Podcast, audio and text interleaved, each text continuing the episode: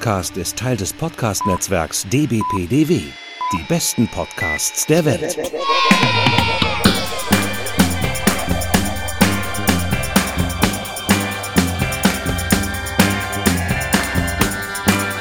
Herzlich willkommen zur 89. Folge vom E&U-Gespräch. Hier im Domstudio in Köln sitzt der Benjamin und im Studio Süd in Köln sitzt Markus. Hallo Benjamin.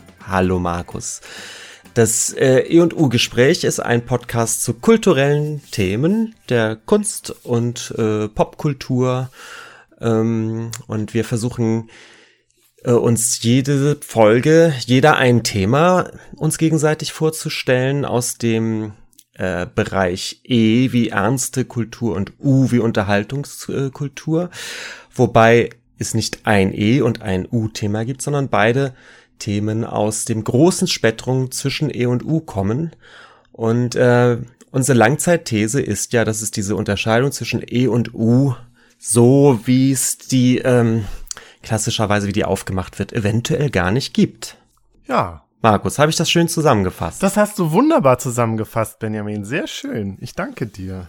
Ja, und im zweiten Teil äh, werden wir ja auch über computergenerierte Kunst sprechen unter anderem und das wäre ja schon wieder so ein Thema, wo man sich gerade noch nicht sicher ist, äh, ist das ein E-Thema, ein U-Thema oder ist das auch mal wieder ein Phänomen, was diese Unterscheidung dankenswerterweise transzendiert, transzendiert und über den Haufen wirft, genau. Ja. Und was als Ja. erstes Thema jetzt von dir kommt, weiß ich gar nicht.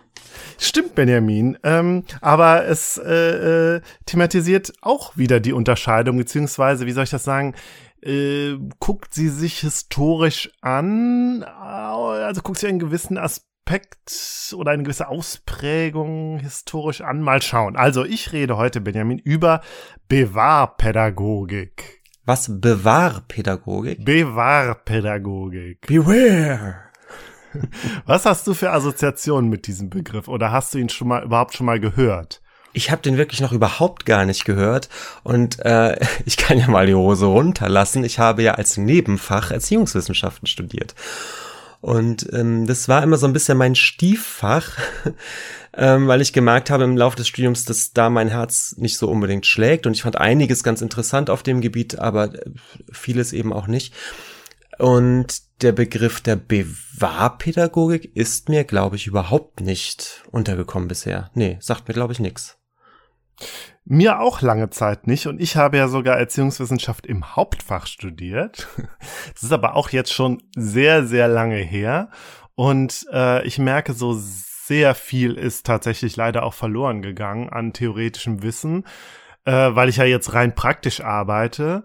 Äh, übrigens aber auch eine interessante Erfahrung zu merken, wo ich immer gedacht habe, ich habe nur Theorie gelernt, dass es aber doch irgendwie mich auf einer gewissen Ebene also allein die theoretische Auseinandersetzung so sehr geprägt hat, dass sie jetzt doch irgendwie im Alltag, im äh, Arbeitsalltag eine große Rolle spielt, auch wenn ich jetzt ja kein Rezeptewissen gelernt habe, so quasi. Jetzt weiß ich nicht, irgendwelche Spiele mit den Kindern spielen, irgendwelche Methoden und Methodchen oder so, das habe ich alles nicht gelernt.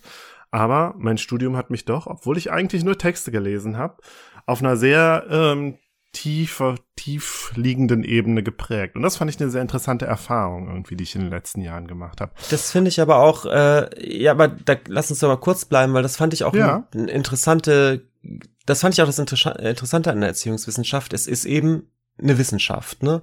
Und wie du schon sagst, ähm, wurde, äh, ich habe auch die Vorlesung vor allem äh, besucht, wo es dann um äh, um die äh, Geschichte der der äh, Erziehungswissenschaften geht oder der verschiedenen pädagogischen Strömungen und das ist ja eine fast das sind ja eine fast geisteswissenschaftliche äh, Disziplin, ne? Und ich weiß, dass die Leute, die aber in diesen Vorlesungen lasen, äh, saßen, weil sie eben auf Lehramt studiert haben, die waren immer so ein bisschen genervt, weil sie gesagt haben, naja, ich will ja Lehrer werden und die hätten gerne viel mehr, wie du sagst, Rezeptwissen gehabt. Wie bereite ich dann jetzt meine Unterrichtsstunde vor? Ähm, und das hat im Studium ja kaum eine Rolle gespielt. Das fand, fand ich für mich immer ganz schön, aber ist natürlich auch ein Kuriosum dieses Studiums, weil irgendwie ist es ja eigentlich auch eine Berufsausbildung, aber als solche funktioniert die, glaube ich, für viele nicht so, ne? Da machst du natürlich ein riesiges Fass auf, Benjamin, das auch gerade in der Erziehungswissenschaft beziehungsweise in, im Stiefkind der Erziehungswissenschaft, der Bildungswissenschaft, ja, mhm. wie es sich vielerorts nennt, wo es dann nur um die Lehrerbildung geht. Also das ist ein, ein riesiges, eine, eine laufende Diskussion, ja, gerade wo du sagst auch Geisteswissenschaft, also ist die Erziehungswissenschaft jetzt eher geisteswissenschaftlich oder eher sozialwissenschaftlich oder weiß ich nicht, eher empirisch orientiert? Das sind so die drei großen Strömungen, die sich auch historisch so ein bisschen abgewechselt haben. Ähm, ja, da, das, das, äh, ja, ein, ein weites Feld. Und ähm, ja. mir ging es aber eher darum, dass ich gemerkt habe, äh, mir hat das Studium vor allen Dingen eine gewisse Haltung und eine gewisse Perspektive mitgegeben, die sich immer wieder durchzieht und wo ich auch gemerkt habe, die zieht sich auch so ein bisschen durch hier unsere Diskussionen im E und Du-Gespräch, wie ich halt auch auf Kultur gucke, wie ich auf ähm, die Auseinandersetzung mit Kultur gucke, dass mir da so, weiß ich nicht, so Fragen der, der Vermittlung, äh, die mich interessieren, aber jetzt auch gar nicht so auf der konkreten Ebene, also weiß ich nicht, Kunstvermittlung interessiert mich jetzt nicht so, aber eher so diese Perspektive, wie können Themen und Perspektiven miteinander vermittelt werden, aber auch sowas wie ähm, Entwicklung, ja, im weitesten Sinne. Äh, also wie können Positionen, äh, Interessen, Perspektiven, äh, wie können, wie, wie entwickeln die sich und wie entstehen die, ja? Also mhm. ich merke ja auch im U-Gespräch habe ich gemerkt, mich interessiert so die, also wie haben sich mein, wie hat sich mein eigener Geschmack beispielsweise entwickelt, meine eigene Perspektive auf Kultur, auf kulturelle Dinge, auf Kunst und so. Da merke ich, das hat alles irgendwie mit meiner pädagogischen Perspektive zu tun. So, mal jetzt mal so ganz weit gefasst. Finde ich interessant, weil du darüber, äh, glaube ich, noch nie gesprochen hast. Nö, das stimmt. Und auch so privat. Also, wir reden ja auch privat ab und zu miteinander. Ich finde immer so dieses, äh, zu deinem dein Studiumswissen aus der Pädagogik, finde ich, äh, taucht selten auf. Ja, das stimmt. Das mag auch ein bisschen damit zusammenhängen, dass ich äh, puh, jetzt ja äh, jetzt graben wir so ein bisschen tiefer. Ähm, ich habe äh, den Podcast auch immer eher als so ein Ort für meine Interessen unabhängig von meiner Arbeit angesehen, tatsächlich. Ja. Und das auch immer ganz gerne sehr getrennt gehalten. Ähm, ja. ja. Wir machen jetzt hier mal einen Punkt und ich fange jetzt mal mit meinem Thema an. Ja, bitte. Äh, Bewahrpädagogik. Was stellst du dir darunter vor, wenn du diesen Begriff hörst? Und natürlich muss er schon irgendwie ins grobe Raster unserer Themen, äh, äh, unseres Themen, allgemeinen Themenpotpourris passen. Also bewahr wirklich im Sinne von bewahren. Richtig. Du, ich kann mir da wirklich ganz wenig drunter vorstellen. Ich, ich, äh, ich weiß es gerade nicht. Ich habe, also ich sag mal eine Assoziation, wahrscheinlich ist sie total bescheuert, aber ich dachte gerade, vielleicht ist es eine Art, also es gibt ja sicherlich Pädagogiken, die darauf auf sind, das Kind möglichst, möglichst sehr schnell autonom Erfahrungen machen zu lassen und vielleicht gibt es sowas Gegenteiliges, die eher so sehr beschützend behütend ist. Das dachte ich gerade, aber es ist wahrscheinlich ein vollkommener Holzweg. Na, nee, nein, ich meine, Be der Begriff Bewahrpädagogik äh, besagt das ja, aber wovor soll denn bewahrt werden? Na gut, wenn, wenn wir jetzt Richtung E und U gehen, wir haben natürlich Mama, Papa, Zombie. Wir haben ja schon Richtig. über den, den Einfluss von, natürlich von Medien, von, in diesem Fall waren es Horrorfilme. Ah ja, dann geht's vielleicht darum, die Frage, ab wann sollen äh, Kinder und Jugendliche mit bestimmten Inhalten oder Lebenswirklichkeiten konfrontiert werden. Möglichst spät, wenn sie die auch in Anführungsstriche verarbeiten können oder möglichst früh, um einen Umgang damit zu lernen, möglichst schnell. Hm? Du bist da äh, auf der richtigen Spur. Ähm, genau, es geht letztlich um eine medienpädagogische Frage und es geht irgendwie um die Geschichte der Medienpädagogik. Äh, ganz konkret, ich habe einen Text gelesen von der Angela Tillmann, die ist an der TH Köln, ist da Medienpädagogin, ich glaube sogar Professorin. Äh, der Text heißt Mediensozialisation von Kindern und Jugendlichen und darin macht sie im ersten Abschnitt einen Abriss der Geschichte der Medienpädagogik vom Schutz zur Kompetenz. Und äh, da bin ich das erste Mal auf den Begriff der Bewahrpädagogik gestoßen. und äh, Mhm. war ganz erstaunt, dass der tatsächlich, dass es den tatsächlich gibt und dass der so etwas beschreibt, worüber wir, äh, wie du eben schon sagtest, schon recht häufig im E&U-Gespräch gesprochen haben, nämlich über die diese Angst vor äh, Medieneinflüssen auf Kinder und Jugendliche. Ja, ja. So. Ne? In Folge Ja. 55 sagtest du ja schon, äh, Mama, Papa, Zombie, diese Skandalisierung oder diese, äh, diese Panik vor äh, den Horrorvideos, die sich, die man in den 80ern dann frei kaufen konnte. Wir sprachen äh, aber auch über, du erinnerst dich vielleicht noch über Perry Rodan, Perry Rodan, äh, in einem Nachklapp in Folge 61, ja, wo dann, wo wir diesen Monitorbeitrag geguckt haben, wo dann Perry Rodan als so faschistisch und faschistische Indoktrina Indoktrination irgendwie galt.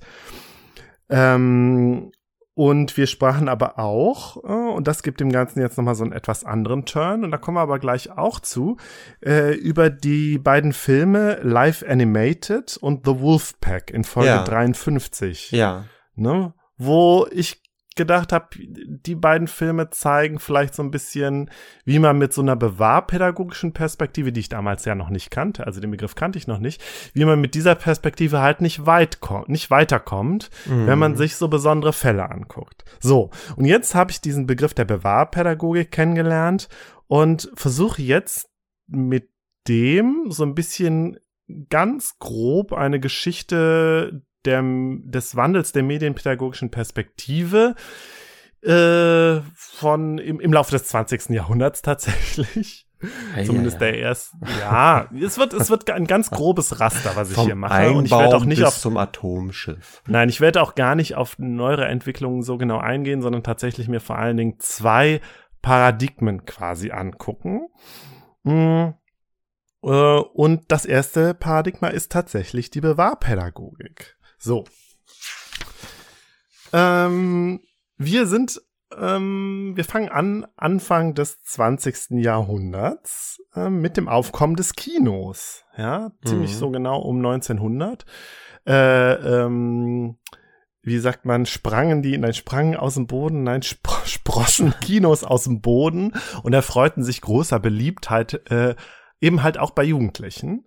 Und schon war irgendwie die, äh, die waren die besorgten Bürger am Start und dachten, oh nein, was, was geht da ab? Was macht dieses neue Medium mit den Leuten, vor allen Dingen mit den Jugendlichen? Ja, und da entstand ab 1907 die Kinoreformbewegung. Mm, Einer der äh, Vorreiter war ein Pfarrer namens Wilhelm Konrad und der schrieb einen Text, der das Ganze so ein bisschen losgetreten hat. Kirche und Kinematograph, eine Frage.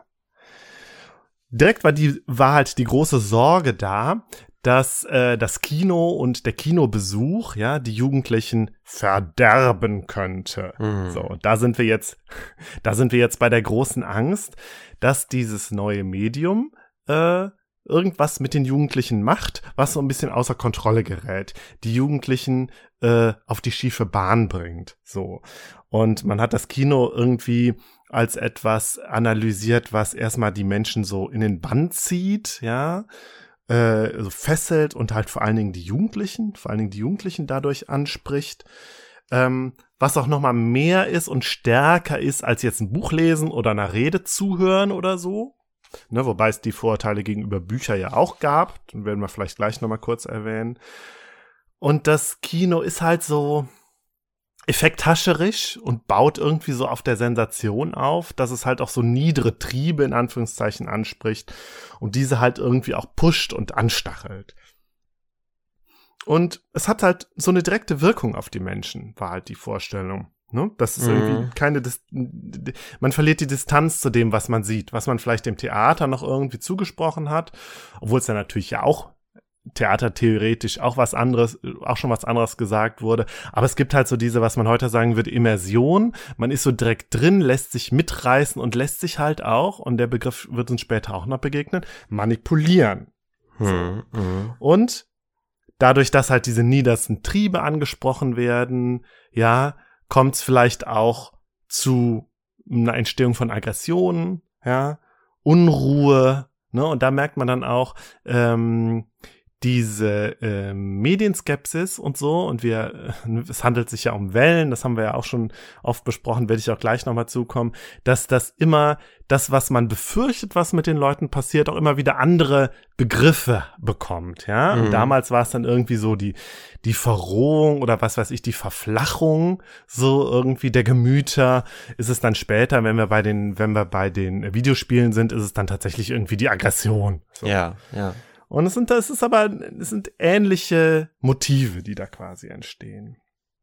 Und was dahinter steckt, so als Grundmodell, was äh, ich glaube damals noch nicht so ausgesprochen wurde, weil es als Modell noch nicht äh, ähm, existierte. Und da dachte ich, da müsste ich dann vielleicht auch noch mal an anderer Stelle noch mal ein bisschen näher mir was das angucken. Dieses Reizreaktion-Modell, ja? Also du hast einen Input und der führt zu einem Output. So, das ist, glaube ich, so behavioristisch. Mhm. So, also mhm. simple, simple Vorstellungen. Die steckt ganz oft dahinter bei diesem äh, bewahrpädagogischen Vorstellungen oder ist quasi so die, die theoretische oder gedankliche Grundlage, auch wenn sie als solche vielleicht nicht unbedingt immer so formuliert wurde. Du gehst davon aus, dass das Medium oder der Inhalt des Mediums äh, in die Menschen quasi reingeht und da quasi einen Schalter umlegt. So, und es halt keine Instanz gibt, na, es gibt halt kein handelndes Individuum, kein Subjekt, der erstmal irgendwie in Distanz zu dem Medium treten kann. Ja, also A folgt auf B. Mhm, so. Mhm. Das als grundlegende Logik, die jetzt dem Folgenden auch, also dem Folgenden, was ich jetzt noch erzählen will, immer, immer zugrunde liegt. Ähm, das Ganze mit der, ähm, mit der Kinoreformbewegung, ja, die man vielleicht so als eine der ersten medienpädagogischen in Anführungszeichen äh, Bewegungen in Deutschland ansehen kann, verfolgt so ein Doppelkurs. Einerseits halt Aufklärung und Verbot tatsächlich auch. Ja, also die, der, der Einfluss war so groß, dass es dann 1920 zu einem Reich, Reichslichtspielgesetz kam. Nochmal ganz das, kurz, das habe ja. hab ich vielleicht nicht mitbekommen. Geht es jetzt vor allem dann auch um, um Jugendliche oder geht es generell um das gesamte Publikum eigentlich? Vor allem um Jugendliche. Ah.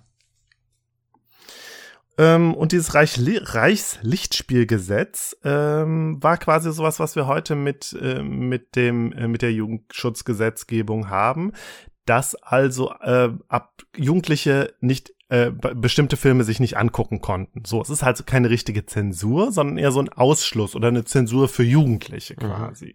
So, wobei ich jetzt auch schon mal äh, vorab sagen kann, auch wenn es jetzt, wenn ich jetzt dieses Jugendschutz, diese rechtliche Seite immer wieder anstoßen werde, da habe ich mich jetzt nicht näher mit beschäftigt. Das wäre auch wieder ein ganz neues Fass quasi, was ich jetzt hier nur streifen will. Auf jeden Fall war diese, dieses Reich, Reichslichtspielgesetz 1920 so eines der ersten, äh, ersten großen Erfolge irgendwie dieser Kinoreformbewegung. Ähm, natürlich gab es auch ähm, Versuche aufzuklären, Aufklärung in Anführungszeichen durch Schmähschriften und Appelle an die Filmindustrie.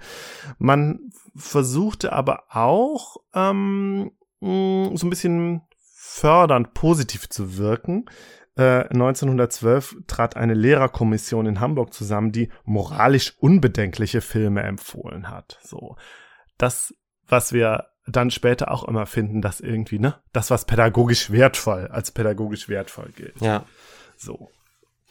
Ähm, die NS-Zeit überspringen wir jetzt mal, weil da natürlich Medien halt vor allen Dingen zur Gleichschaltung genutzt wurden und dieser bewahrpädagogische Gedanke in dem Zuge halt auch zurückgetreten ist. Ähm, nach dem Zweiten Weltkrieg äh, erfuhr die Bewahrpädagogik, wobei ich muss sagen, das war Medienpädagogik als äh, Unterdisziplin, als äh, gab's noch nicht so. Ne? Das ist eher so ein Begriff, der später halt auf dieses Phänomen, was da passierte, draufgesetzt wurde. Ähm, nach, den, nach dem Zweiten Weltkrieg, vor allen Dingen in den 50ern, frühen 50er Jahren, gab es halt eine Renaissance der Be dieses, dieser bewahrpädagogischen Bewegung. Ähm, und die nannte sich tatsächlich, oder die wurde genannt die Jugendschutzbewegung, die in der Zeit entstand. Wieder fanden sich halt so, ja, so bürgerlich öffentlich interessierte Kreise zusammen. Es war wieder so ein Konglomerat irgendwie aus LehrerInnen, JuristInnen, Kirchenvertretern, äh, Mitglieder konservativer Parteien, besorgte Eltern, so. Also diese, die, dieses, also dieses bürgerliche Bündnis, was sich tatsächlich auch in Landesverbänden zusammenschloss und 1951 auch im Bundesverband Aktion Jugendschutz. Und ähm, jetzt kommen wir tatsächlich auch auf den auf den Begriff, äh, den wir ja auch immer schon mal wie, immer schon mal hatten, ja. Äh, dieses Bündnis ähm, hatte sich zum Ziel gesetzt, gegen den Schund und den Schmutz anzukämpfen. Ja. Was, ich weiß jetzt gar nicht mehr, was ist jetzt genau der Unterschied? Ich glaube, mit Schund sind tatsächlich eher so, so reißerische Sachen gemeint und Schmutz ist dann das, was eher so ins Sexualisierende reingeht. Ich glaube, das ist so der Unterschied äh, oder das, was da der Unterschied gemacht wurde. Und es ging ums Kino, es ging auch um den Jazz, ja. es ging aber vor allen Dingen um Groschenhefte und Comics. Ja, ja. So, und ich habe mal nachgeguckt, die Mickey Mouse äh, erschien in Deutschland 1951 und Jerry Cotton, der berühmte Heftroman, erschien das erste Mal 1954. Ich überlege gerade nur mal ganz kurz, oder ist Schund vielleicht eher, ähm, also geht es bei Schmutz wirklich um, um Inhalte, die auch problematisch sind, eben weil sie sexualisiert sind oder gewaltverherrlichend. Und Schund ist eher dieses sehr flache, komplett unterhaltsam seichte, was, was dann eher zu einer Verflachung führt. Ist das der Unterschied? Also hier in, mein, in dem Text von der Angela Tillmann steht Schmutz, zum Beispiel Ehebrüche, Dirnen und Schund, zum Beispiel Kriminal- und Detektivromane. Also Schund laut Wörterbuch ist etwas künstlerisch wertloses, minderwertiges. Hm. Vielleicht ist das wirklich eher das Flache und Schmutz dann eher das, der wirklich sogar das noch problematisch, das Gefährliche, genau. Vielleicht ist das so ein bisschen der Unterschied. Mhm das, das hat ja auch so, das, das ist ja auch so ein, so ein Konglomerat aus beiden, ne? Das vermeintlich wertlos, künstlerisch wertlos und das vermeintlich gesellschaftlich, moralisch gefährliche, gefährdende. So. Wobei die Jugendschutzbewegung, äh, also für die war irgendwie klar, dass es äh, äh, ähm, ästhetisch nicht anspruchsvoll äh, sein kann, weil es ja gefährdet oder beziehungsweise mm. Ähm, ich finde es aber schon eine interessante Unterscheidung, ne? Weil das, wenn etwas gefährlich ist mit mit mit Inhalten, äh, die als gefährlich eingestuft werden, versteht man natürlich den Impetus, das auch äh, verbieten zu wollen oder reglementieren zu wollen. Das andere ist ja noch noch ein bisschen diffiziler, ne? zu sagen, wir wollen bestimmte Sachen nicht, weil die eben nicht so förderlich sind im Sinne von, die sind einfach zu zu flach. Da ist es ja noch schwieriger, eigentlich eine Handhabe zu, zu definieren, ne? Ja, und da ist, ich weiß nicht, da kommt dann vielleicht tatsächlich eher so das Gymnasium ins Spiel mit seinem Bildungskanon, das halt manche Dinge bestimmt ausschließt. Ja, ja.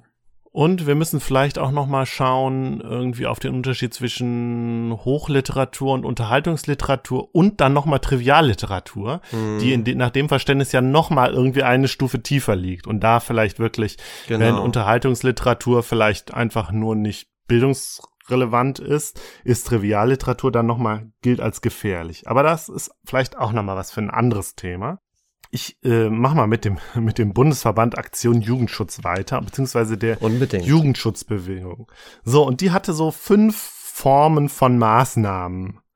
Äh, gab es, es gab so fünf Formen von Maßnahmen, die so in den 50er Jahren dann griffen, immer mal wieder. Also erstmal haben auch hat auch dieser, diese Bewegung es geschafft, äh, Gesetze durchzusetzen, die Gesetze zum Schutze der Jugend äh, in der Öffentlichkeit, GSJÖ 1952. Da ging es halt vor allen Dingen um den, den Zugang zu, weiß ich nicht, Kneipen äh, äh, zu beschränken. Mhm. Ja, also das, was wir heute auch noch haben. Da muss ich, weiß ich aber auch nicht, ob das jetzt quasi das gleiche Gesetz ist oder ob das nochmal reformiert wurde, ob das auch noch das G GSJÖ ist. Und dann das Gesetz über die Verbreitung jugendgefährdender Schriften, heute ist es jugendgefährdender Medien, soweit ich weiß, ähm, 1953. So. Und also dann einmal diesen Verbotsdiskurs durch die Gesetze, dann gab's diese Aufklärungsschriften in Form von Büchern, Artikel, Zeitschriften, äh, ja, und ich habe an, an einer Stelle gelesen, ich weiß jetzt nicht mehr von welcher Autorin äh, der Begriff kam, eine ganze Jugendschutzliteratur ist da quasi entstanden in der Zeit. Mhm. Also Literatur nur, der irgendwie die Besorgnis äh, ähm, äh, artikuliert um den, um die Gefährdung der Jugend. Es gab aber auch ganz schön spektakuläre Aktionen, die diese äh, Gruppen äh, initiiert haben. Und da ist ein Begriff tatsächlich, diese, ist dir der Schmökergräber. Ja, also man hat äh, diese Literatur, um die es ging, ja, Comichefte und Groschenhefte vor allen Dingen eingesammelt und beispielsweise in Steinbrüche gekippt. So, und dann irgendwie begraben. Ja? Also verbrennen wollte das, man nicht mehr, das wäre zu offensichtlich doch, gewesen. Doch, ah. das kommt als nächstes. Oh nein, oh nein, es gab oh nein. sogar Bücherverbrennung. Und zwar, ah. hier bin ich auf eine gestoßen, in Aachen am 11. November 1958. Die katholische Volksschule Feldstraße. Im Anschluss an den Martinszug hat sie äh, derartige äh, äh, Heftchen und Bücher verbrannt oh tatsächlich. Da gab es aber auch zeitgenössische äh, heftige Kritik dagegen. Also okay. Also nicht, weil die, also nicht nur, weil es eben halt so nah an der Nazi-Zeit war und man genau wusste, ähm, wie problematisch das ist, sondern einfach auch, weil es einfach viel zu über, als viel zu übertrieben galt. Mhm. Tatsächlich gab es aber auch Städte wie Bad Harzburg 1952, die sich als schundfrei erklärten. Ach, ja. Ja. Ähm, und es gab tatsächlich auch ambitionierte Einzelpersonen, die dann so die Auslagen von Kiosks sich angeguckt haben, kontrolliert haben oder tatsächlich den, den Jugendlichen in ihre Schultaschen geguckt haben, ob sich da nicht ein Schundheft findet. Ja, ja. So, die etwas weniger radikalen ähm, und dann vielleicht auch eher wieder so äh, produktiveren Maßnahmen waren so Umtauschaktionen, wo man irgendwie die vermeintlich niedrige, niedrigwertige äh, Literatur gegen höherwertige Literatur umtauschen konnte. Super. So, und was wir jetzt hier haben, ist also einerseits muss man sehen, das ist sehr eingebettet irgendwie in diese äh, Restaurationsbewegung in den 50ern, wo man irgendwie zu ganz stark zu so einem also, ne, das ist jetzt, ich bin kein Historiker, aber halt versuchte zu so einem die so zurückzukehren, vielleicht auch ein bisschen in die äh, in die Gesellschaft äh, vor der NS-Zeit so in die die gutbürgerliche Welt mit ihren Werten, die man aber sehr stark bedroht sah halt. Äh. Ja, ich verstehe, aber das ist, ich finde, das atmosphärisch passt das ja alles super in die 50er und ich würde auch sagen, es ist nicht unbedingt eine Rückkehr, sondern natürlich zieht sich auch so eine Blockwart-Mentalität durch. Ne? Ich meine, das sind ja Charaktere, die die, die, die autoritären Charaktere waren immer noch da. Ja, ja klar. na klar. Ja, ja. Und und die was die brauchen ja auch einen neuen Spielplatz, weißt du? Und dann äh, die die da wird ja so viel, das war ja auch ein Grund für, für die 68er Bewegung zu sagen, diese Charaktere waren zum Teil noch wirklich, das, das waren Richter, aber eben das waren zum Teil auch noch Lehrer. Ja, der von tausend Jahren. Genau, ne? und das waren, das waren mhm. Lehrer und das waren Schuldirektoren und so, die da immer noch äh, ihre Zucht- und Ordnungsidee dann eben natürlich auf einem anderen Terrain, eine andere Art und Weise noch auslebten und dann, dann werden eben, wird eben Schundliteratur verbrannt. Ach, so, jetzt mal überspitzt, ne? Ja, ja, ja. Und man bezog sich dann natürlich auch auf so, das war so Kultur, konservativ-kulturkritische äh, Bezüge, die man da hatte. Äh, so und so die Ängste eben auch vor der Vermassung, ja, die Angst vor der Massengesellschaft, so spielte da eine Rolle und irgendwie so Tanzveranstaltungen und Kino und so, das war alles, das war, da war man ganz skeptisch. Und natürlich auch der äh, spielt da so ein Anti-Amerikanismus eine große Rolle, ja. Also die USA ja, als Siegermacht importierten ihre Kultur, ja, ihre vermeintliche Kultur und da spielt natürlich auch immer noch so so das deutsche Überlegenheitsgefühl. Wir haben ja die Kultur, die anderen haben nur die Zivilisation, spielte eine Rolle, ja. Also das waren alles so die die Topoi, die da äh, die da am Werke waren. So. Ja, die, wie, ich muss es nochmal sagen, die für mich auch wunderbar anknüpfen an, an diese, an, an, letztendlich an den Faschismus. Also, ähm, da rettet sich viel rüber, oder? Ja, ja, durchaus. Äh, das ist interessant, dass du jetzt schon Faschismus sagst, weil da, da sind wir dann quasi, da kommen wir dann gleich zu und dann wird's alles sehr paradox irgendwie. Ja. Ähm, was wir hier aber auch sehen oder was man hier sieht, ist halt so eine Moral Panic denke ich, könnte man auch sagen, dieser Begriff ja, der ja nicht nur bezogen ist auf irgendwas, was mit Medien zu tun hat. Da kann man dann von, von Media Panic vielleicht sprechen. Es gibt diesen Begriff, ja, also es kommt ein neues Medium auf. Das wird dann vielleicht vor allen Dingen von Jugendlichen zuerst genutzt. Die sind sozusagen die Early Adopter. Ähm, das wird von den Erwachsenen kritisch beäugt. Die Jugendlichen haben da was, was nur für sie ist und was nur sie verstehen, was vielleicht auch ein bisschen als ein Distinktionsmerkmal für die, für die Kindheit und die Jugend, ja, die Phase der Jugend ist ja auch eigentlich was, was als so ein soziales, äh, sozialer, äh, soziales Phänomen auch in der Zeit erst entsteht, ja, sowas wie Jugendkultur entsteht halt auch erst. Und da sind dann Medien, die die Jugendlichen sich aneignen, auch so ein, so ein Zeichen, so ein etwas, woran sich das festmacht. Auch übrigens finde ich aber auch interessant, dass es dann halt oft Comics waren am Anfang, ja, Comics, die heute halt äh, eher so als was Nerdiges gelten und irgendwie nicht als das von so einer rebellischen Jugendkultur. Da kam dann ja später eher der Rock'n'Roll. Ähm, genau, wir haben diese, wir haben diese Media Panic, die ähm, die da äh, dann später immer wieder, und das haben wir auch schon so oft gesagt, ich wiederhole es jetzt aber nochmal, später ging es dann halt um, um das Fernsehen, es ging um die Musik, es ging um Computerspiele und heute sind wir halt bei den Smartphones angelangt. Immer wieder diese neue Medien von den Jugendlichen angeeignet. Erwachsene sind skeptisch, Erwachsene machen sich Sorgen, Erwachsene denken, oh mein Gott, was macht das Medium mit den Kindern? Ja, so. ja. Und ganz oft ist es dann halt auch das Medium und nicht unbedingt der Inhalt des Mediums und das Medium an sich wird verdächtigt. So, auf die Inhalte wird dann gar nicht mehr geguckt. So. Ja. Ähm, Moral Panic ist ein bisschen etwas über übergreifender Begriff, wo es nicht nur unbedingt um Medien geht, sondern weiß was ich, Drogen, Glücksspiel, ja, dann auch bestimmte Orte, die halt irgendwie eine Gefahr bieten, äh, äh, darstellen oder so.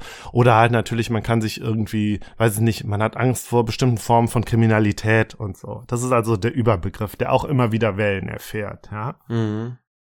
Und wir sind natürlich, es ist auch kein neues Phänomen. Also dieser Kampf um gegen die vermeintliche Schundliteratur ist auch kein neues Phänomen. Nicht in Deutschland, da gibt es das auch schon seit mindestens der Weimarer Republik.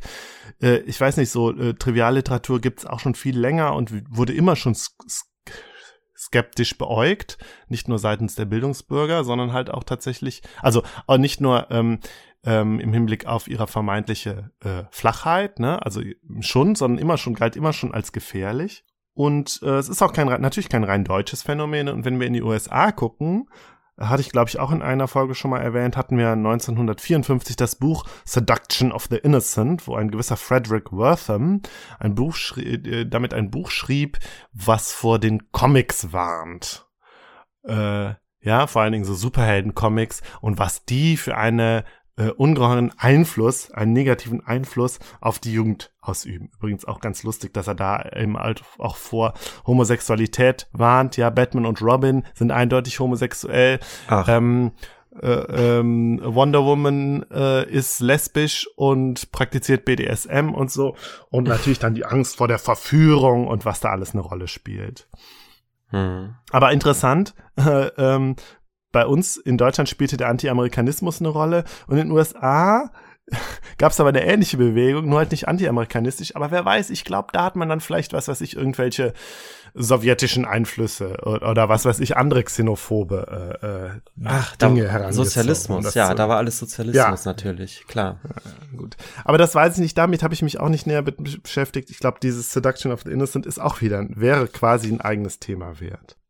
Ah ja, ich hatte noch vergessen, eine, es gab natürlich die, ähm, die Moral Panic Welle um Dungeons and Dragons. Da habe ich ja auch ähm, mit dem Nils äh, in Folge 73 drüber gesprochen, äh, wo man halt äh, Angst hatte in den USA vor allen Dingen, dass, ähm, dass dieses Rollenspiel die Jugendlichen zu, zu Satanisten macht. Ja? Also dieses Satanic Panic ist ja noch mal eine besonders US-amerikanische Ausprägung eben von Moral Panics, vor allen Dingen in den 80er Jahren und so. Hatte dann vielleicht aber auch in, in, in äh, Europa dann mit diesen, äh, das hast du bestimmt auch da mitgekriegt, in Norwegen, dieser Mord, äh, in, wo ein, ein Black Metal-Typ einen anderen umgebracht hat.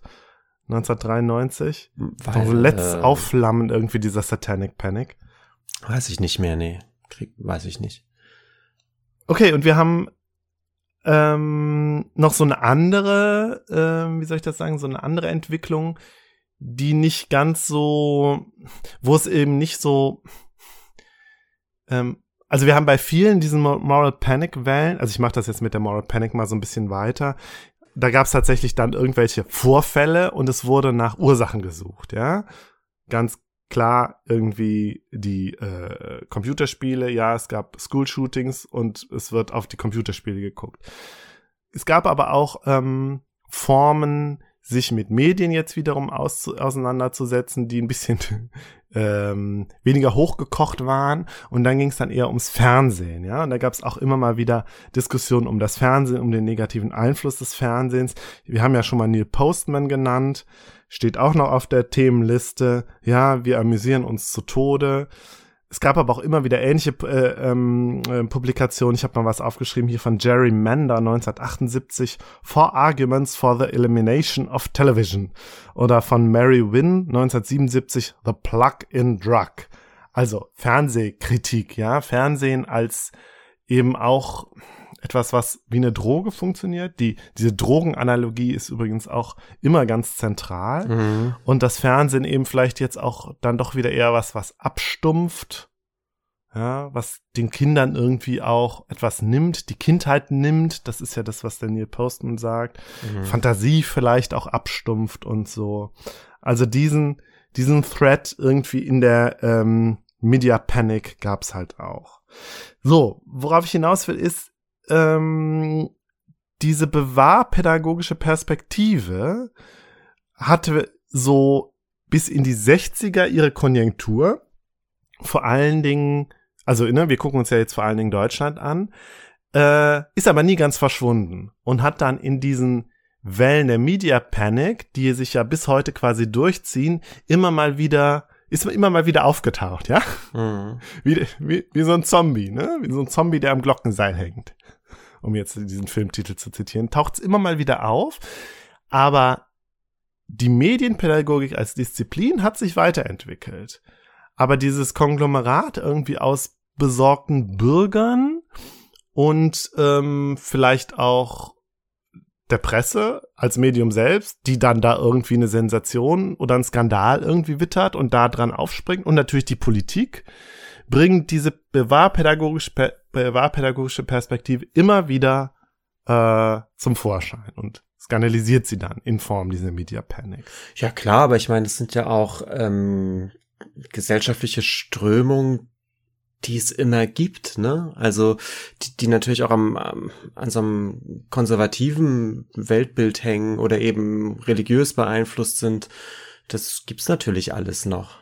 Es gibt immer Milieus, die, die, die alles Neue immer, immer direkt äh, sehr skeptisch beäugen und, äh, und es gibt einfach Spießbürger immer und zu jeder Zeit. Ja, aber es wird ja sehr schnell ähm, auch wieder pädagogisch popularisiert. Dann kommt dann so ein Manfred Spitzer und schreibt ein Buch und wird dann halt in der Pädagogik auch wieder rezipiert, weißt du? Ja, klar. Und die MedienpädagogInnen ärgern sich dann natürlich und wissen, wir sind hier eigentlich mit unseren Ansätzen schon viel weiter. Und dann kommt aber da der populäre äh, ähm, Buchautor und bestimmt wieder den Diskurs quasi. Natürlich, ja. Ja. Äh, und das ist natürlich halt auch was, was irgendwie von, von der Politik wo die Politik, die konservativen PolitikerInnen dann immer wieder draufspringen, ja? anstatt irgendwie strukturell mal zu gucken, wie können wir äh, an den Schulen was verbessern, ja, was weiß ich, mehr SchulsozialarbeiterInnen, kleinere Klassen und was weiß ich alles, alles, was man machen könnte, um, was weiß ich, äh, äh, School-Shootings zu verhindern, natürlich die Videospiele. Ja, ja, na klar. Und dann sind sich dann auf einmal alle, das ist sich das grundsätzlich konservative Bildungsbürgertum schon einig. Ja, ja, die Videospiele. Wir wussten es ja schon immer. Natürlich. Das Ganze hat, also wenn man sich diese, ähm, diese Wellen anguckt, hat das auch immer mal wieder äh, andere, ein bisschen so eine andere Dimension. Da kann man vielleicht auch mal so intersektional gucken. Ich habe jetzt zum Beispiel was ähm, mir einen Podcast angehört. Äh, ich suche mal ganz kurz den Namen raus. Ähm, Build for Tomorrow, wo sich diese, ähm, diese Wellen der Media, Panago, Pädag äh, Media Panic angeguckt werden. Und da gibt es zum Beispiel auch eine Folge über den Walkman, der auf einmal, der irgendwie kurz nach seinem äh, Aufkommen äh, ähm, in, in einigen US-amerikanischen Städten verboten wurde, weil man da äh, äh, Ängste hatte, dass die irgendwie die Leute nichts mehr mitkriegen und so. Und es gab eine Folge, die ich gehört habe über über den Roman, ja, der äh, so quasi die Angst vor dem Roman und den negativen Einflüssen des Romans, äh, was vielleicht so die erste Media Panic Welle vielleicht war und da war es auch, ähm, damals war es halt auch so ein, so ein Gender-Ding. Also es wird vor allen Dingen, man hat vor allen Dingen gedacht, Frauen würden besonders gefährdet irgendwie durch das Romanlesen. Aber da sind wir im, im 19. Jahrhundert, oder? Oder sogar. Genau, ja, ja. ja. Mir ging es nur darum, dass diese Media Panics auch äh, jetzt nicht nur unbedingt, dass es dann nur nicht nur um Erwachsene und Jugendliche geht, sondern dass es auch so eine so eine Gender-Komponente hat, dass es viel mit so Sexismus zu tun hat und so dem Gedanken, äh, wir müssen Frauen vielleicht etwas vor, also die Männer denken, sie müssen den Frauen etwas vorbehalten und mm. so. Mhm. Das spielt auf jeden Fall auch da eine Rolle. Da habe ich jetzt aber auch nicht näher weiter reingeguckt. Natürlich halt auch sowas, weiß ich nicht, was dann, wenn man so Class und Race sich anguckt, irgendwie Jazz als afroamerikanischer vermeintlicher Einfluss mhm. oder als proletarische Bedrohung und so. Das will ich jetzt nur kurz erwähnen, das spielte auf jeden Fall auch immer eine Rolle. So. Jetzt gehen wir aber mal in die 60er oder beziehungsweise in die 70er. Wir gehen 1968 ähm, Studentenrevolte äh, und theoretisch wird sich da vor allen Dingen mit den MarxistInnen auseinandergesetzt, allen voran Horkheimer und Adorno. Die sind so die theoretischen Platzhirsche, vor allen Dingen mit ihrem Kulturindustriekapitel. Ja? Dialektik der Aufklärung.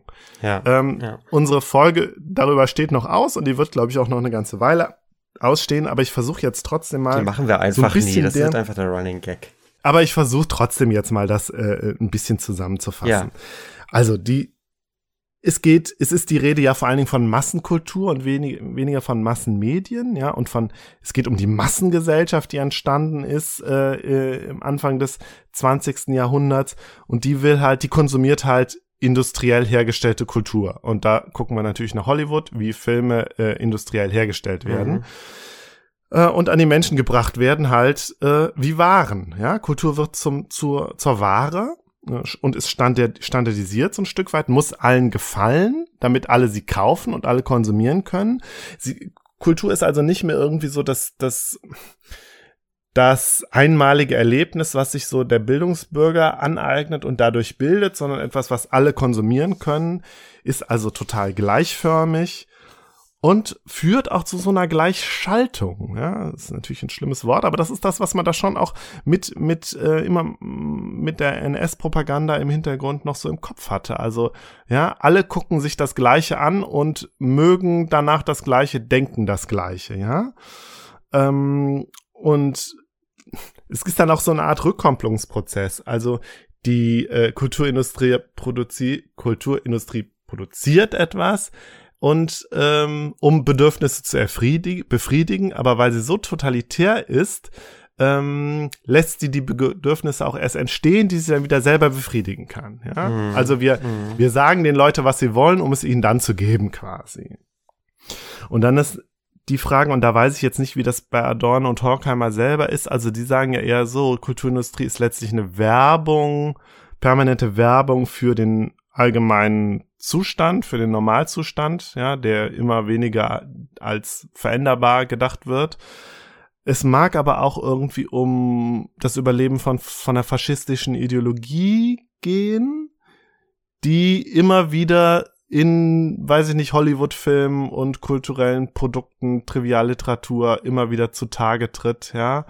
Und in, das war natürlich auch in einer Zeit, wo man ganz stark auf den Springer-Konzern geschaut hat, der äh, mit seiner Bildzeitung immer noch ein faschistisch-autoritäres äh, Gedankengut, eine faschistisch-autoritäre Ideologie äh, an die Leute gebracht hat und da halt ganz, ganz wirkmächtig war. Hm. So, was man aber jetzt bei dieser neuen, bei diesem neuen Paradigma hat, und das, das kann man, also ich habe äh, in einem Buch von Oliver Markart, Marchard, der spricht davon von Mani Manipulationsparadigma oder Massenbetrugsparadigma. Ähm, und wenn man das sich medienpädagogisch anguckt, dann mh, geht's ist man hier auch nicht wirklich bei Pädagogik, sondern ist man bei, vor allen Dingen bei der Kritik. Ja, also man guckt sich so äh, quasi das Ganze von außen an und sieht es eben als den to totalitären Verblendungszusammenhang, aus dem keiner rauskommt. Was man machen kann, ist kritisieren und versuchen aufzuklären. Ja, also das ist ja so diese adornitische Haltung, wenn du so willst. Und es gibt ja auch diesen, diesen äh, spöttischen Begriff des Grand Hotel Abgrund, wo sich die Frankfurter Schule drin bewegt. Ja, es ist eigentlich alles schon zu spät. Es ist alles totalitär und wir kommen da auch nicht mehr raus. Also wir kämen da raus durch eine Revolution, aber äh, durch kleine äh, einzelne Sachen kommen wir da eigentlich nicht mehr raus. So, wir können uns das Ganze nur mit entsetzt und angeekelt von oben, ja, so aus dem Elfenbeinturm oder eben halt aus dem Grand Hotel anschauen und können aber eigentlich nichts machen. Mhm. Und da sind dann natürlich auch die also sind die Rollen auch irgendwie klar, ja. Wir haben irgendwie die, die armen Opfer, ja, die, die KonsumentInnen, die immer schon Opfer sind der Kulturindustrie. Dann haben wir die Täter, ja, also den, den Täter der Kulturindustrie. Und dann haben wir die Aufklärer, die davon irgendwie in Distanz sich das Ganze angucken. Und wir haben natürlich auch wieder dieses Reizreaktionsschema, Stimulus-Response-Modell. Die KonsumentInnen sind unmündig, schwach, passiv und können eigentlich nichts machen. Ja. So. Die Implikation für Medienpädagogik ist, dass Medienpädagogik eigentlich nicht stattfinden kann. Also du kannst eigentlich ja nicht pädagogisch handeln, weil du, egal was du machst, das ist ja eh immer schon zu spät. Das ist so ein bisschen die Implikation daraus. Ja, du könntest zur Revolution anstiften, dass sich der, der ja, Konsument äh, mündig macht und gegen Hollywood auflehnt oder ablehnt zumindest. Genau. Und ähm, dieser Perspektive, und jetzt komme ich auf, auf äh, hier äh, Live Animated zurück. Äh, erinnerst du dich noch an den, an den jungen Owen Suskind, der äh, mit der Autismus-Spektrum-Störung, der sich mit den Disney-Filmen weitergebildet hat, quasi? Ja, ja. So, und das, was da passiert, könnte mit dieser ähm, mit diesem ähm, Manipulationsparadigma könnte damit ja gar nicht erfasst werden, ja. Also jemand, der sich mit, mit dem, ähm, mit dem Teufel schlechthin, mit Disney quasi bildet und irgendwie äh, sozialisiert und klarkommt irgendwie im Leben, das ist ja, lässt sich aus, aus dieser Perspektive überhaupt nicht würdigen und überhaupt nicht erfassen. So. Nein, plus der Denkfehler ist ja auch immer, dass Hollywood ja auch nur Dinge produzieren können, die auf das, auf die Bedürfnisse letztendlich des Publikums reagieren. Das ist ja sowieso auch immer Hollywoods Ausrede für alles, aber es ist natürlich auch was dran. Die, ähm, die können nicht von oben irgendwas produzieren, was dann sozusagen die unmü das unmündige Publikum dann eben unhinterfragt konsumiert und abfeiert. So funktioniert's ja auch nicht. Ich glaube, Hollywood wird sich das manchmal so wünschen, aber so ist es natürlich nicht.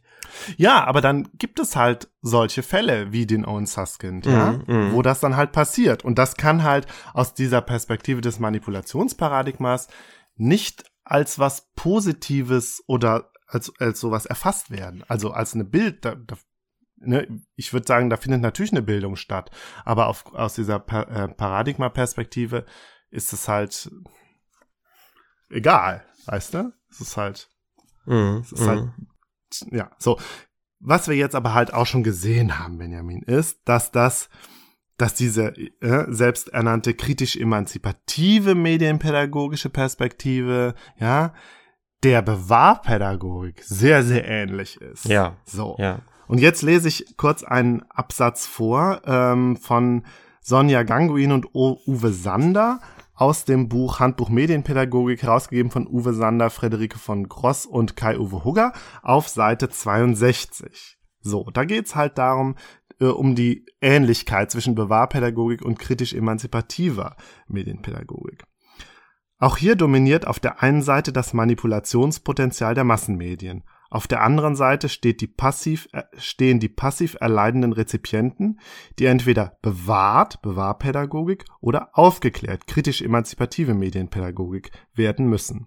Sogar der kulturkritische Blick auf angeblich trivialisierende Massenmedien wie auch der Vorwurf einer massenmedial initiierten Amerikanisierung, Hollywood, Comics etc. von Kunst und Hochkultur einigen konservative und linke Kulturkritik. Einzig die Sorge um mögliche gesellschaftlich-politische Auswirkungen und die gesellschaftspolitischen Ziele trennen die beiden Traditionen. Während die konservative Kulturkritik oder Bewahrpädagogik durch Massenmedienkonsum auf individueller Ebene Verwahrlosung und auf gesellschaftlicher Ebene Anomie befürchtete, also eine unkontrollierte Destabilisierung bestehender Verhältnisse, prognostizierte die kritisch-emanzipative Medienpädagogik eher das Gegenteil, nämlich Reproduktion und Stabilisierung von politischen Ungleichheitsverhältnissen durch massenmediale Manipulation. So. Also die Ähnlichkeiten irgendwie zwischen beiden Paradigmen sind dann doch sehr groß und vor allen Dingen, wenn es um die Skepsis bestimmter Medien geht. Mhm. So. Und da sind wir jetzt tatsächlich bei Perry Roden wieder. Perry Rodan, wo es äh, um 1969 äh, ich glaube, von da war auch der Monitorbeitrag, wurde sich da doch relativ drauf gestürzt. Äh, ne? Und wir haben hier ein, ein Trivial, äh, wir haben hier Trivialliteratur, ja, die jetzt mit dieser, mit dieser Adorno-Perspektive auseinandergenommen wurde. Und es wurde diese, dieser Faschismus-Vorwurf äh, geäußert. Ähm, also Perry Roden stand unter Ideologieverdacht, ja, Militarismus, ja. Rassismus, Imperialismus. Ähm, und da muss ich auch sagen, ja gut, zur, gleich, zur gleichen Zeit gab es halt diese Lanzerhefte, die irgendwie ganz klar so ein Überbleibsel aus dem Faschismus waren. Und auch irgendwie, also vom Format, vom, vom Medium her, irgendwie das gleiche, ja, auch ein Groschenheft. So, und jetzt hat sich diese vermeintlich kritisch emanzipative Medienpädagogik das Ganze aber gar nicht an, genau angeschaut. Also sie haben gar nicht genau gesehen, worum handelt es sich irgendwie bei Perry Roden und sich das mal wirklich mal durchgelesen, sondern sie haben halt äh, gesehen, oh, äh, Trivialliteratur, das kann ja, das kann ja nur ideologisch sein. Ja. Das ist auf jeden Fall der, der Vorwurf irgendwie der Perry Roden Fans an der Stelle. Ja, das ist ja eh auch interessant, dass sich das, ähm, dass das Medium immer direkt äh, auch inhaltlich unter Verdacht gerät. Ne? Ich meine, es ist ja nicht vollkommen, es wäre ja theoretisch nicht auszuschließen, dass in Groschenheften äh, auch Hochliteratur stattfindet. Ähm, das ist mal witzig, diese Vermengung eigentlich. Ja, und dass sich, also das, äh, ich habe einen Text gelesen von Hans Esselborn, der sagt halt, ähm, es wurde sich auch überhaupt nicht mit so Genrekonventionen auseinandergesetzt. Ja. Ja, das ist irgendwie eine Expedition auf fremden Planeten, dass es halt eine Genrekonvention ist und jetzt nicht unbedingt der, äh, ein Zeichen für Imperialismus und Faschismus. Und ja, so. ja, klar. Man hat sich damit also gar nicht auseinandergesetzt, so. Und natürlich hat das die, hat das den Unmut der Fans total aufgeregt, weil die natürlich auch gedacht haben, ja, Moment, ähm, also erstmal, wir sehen da keinen Faschismus drin, ihr versteht unser Medium gar nicht und zweitens, ihr stellt uns ja auch in so eine Ecke. Der, ihr behauptet ja irgendwie, wenn wir das lesen, dann werden wir selber zu Faschisten. Und da haben sich die Fans natürlich gegen gewehrt. So. Und das ist jetzt auch mein letzter Punkt, wo, wo ich denke, mh, hm, da mündet das vielleicht, da mündet diese, äh, dieses Paradigma, dieses äh, ähm, Manipulationsparadigma halt schnell, dass du halt so einen gewissen Kritikerhabitus festigst, ja, so einen, ja. ne, ne, der eben halt im Grand Hotel Abgrund sitzt und auf die anderen so runterschaut und so eine gewisse Verachtung vielleicht auch kultiviert. Mhm. Und so sagt so, ich weiß es besser, ihr seid alle verdummt oder indoktriniert, ich stehe dem Ganzen ja mit Distanz gegenüber, ich misch mich da auch nicht ein, so. Und ähm, ich bin auch irgendwie frei davon, auch frei von Einfluss und so. Und das ist natürlich ein Habitus, den du als Pädagoge nicht einnehmen kannst. Den kannst du vielleicht als Kritiker, was auch immer das heißen mag, einnehmen. Aber als Pädagoge ist das natürlich totaler, totales Gift. So, also es ist auf mhm. jeden Fall, oder sagen wir mal so, es ist halt nicht mehr zeitgemäß. Mhm. So, auf der anderen Seite würde ich aber sagen, den ideologiekritischen Blick finde ich trotzdem immer noch wichtig. So.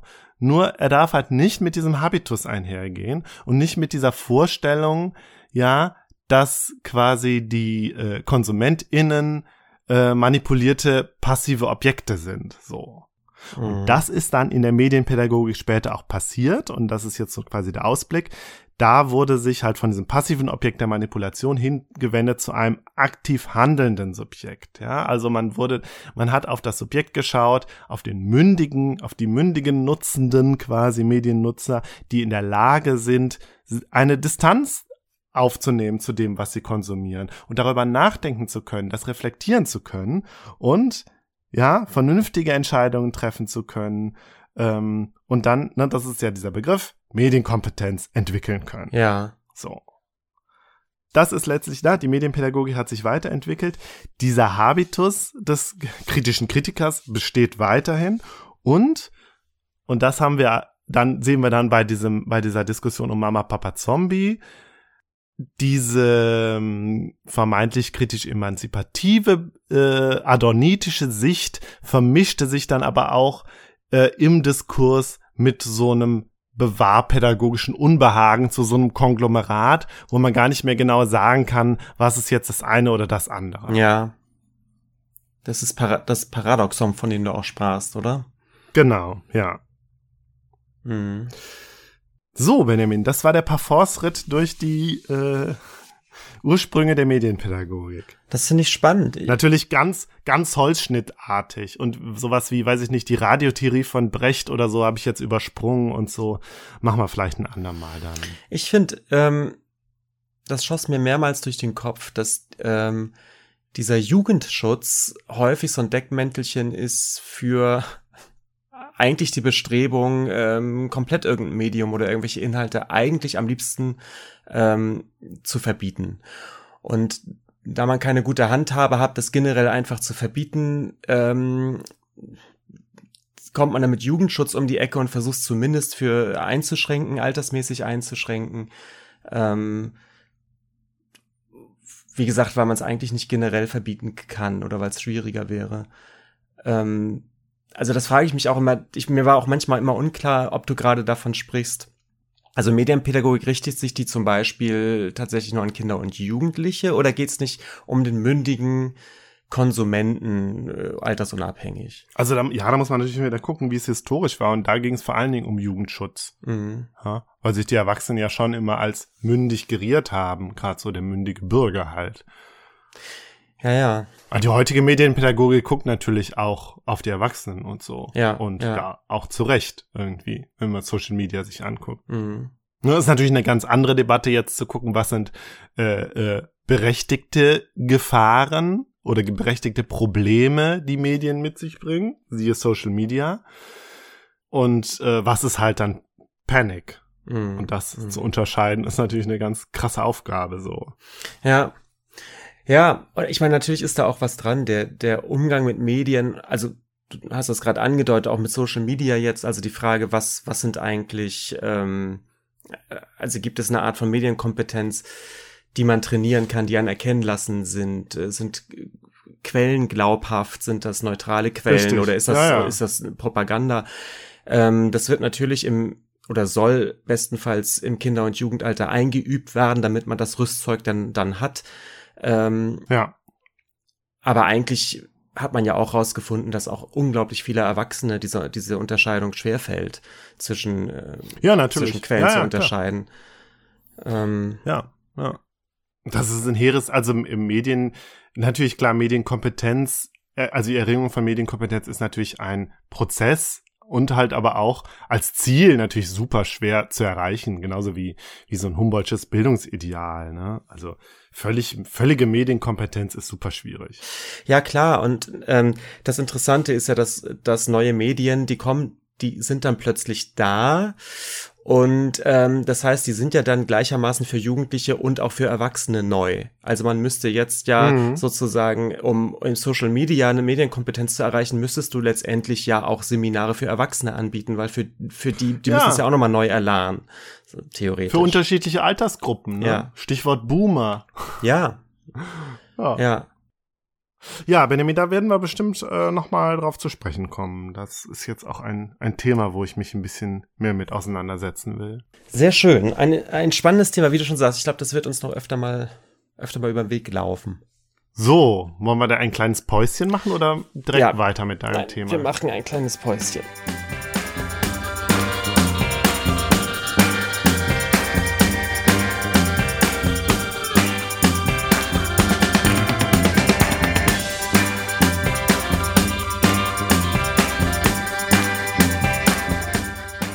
So, Markus. Ja. Wir kommen zum zweiten Thema. Wir haben ja eigentlich immer gesagt, wir sind kein besonders tagesaktueller ja. Podcast. So. Genau, das wollte ich auch sagen, jetzt, ja. Es wird halt äh, doch gerade ein, eine Sau durchs Dorf getrieben, äh, über die ich äh, gern sprechen würde.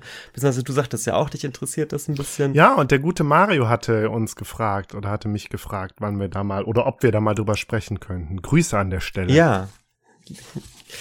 Äh, genau, es handelt sich um das, äh, um das Thema NFTs äh, im Kunstmarkt. Ähm, Oha. Und das ist gerade das, das Thema springt einen gerade überall so ein bisschen an, in jeder Kunstzeitschrift und äh, im Podcast und in den Medien. Und ähm, ich habe am Anfang gedacht, ja, ist halt wieder so ein Quatsch.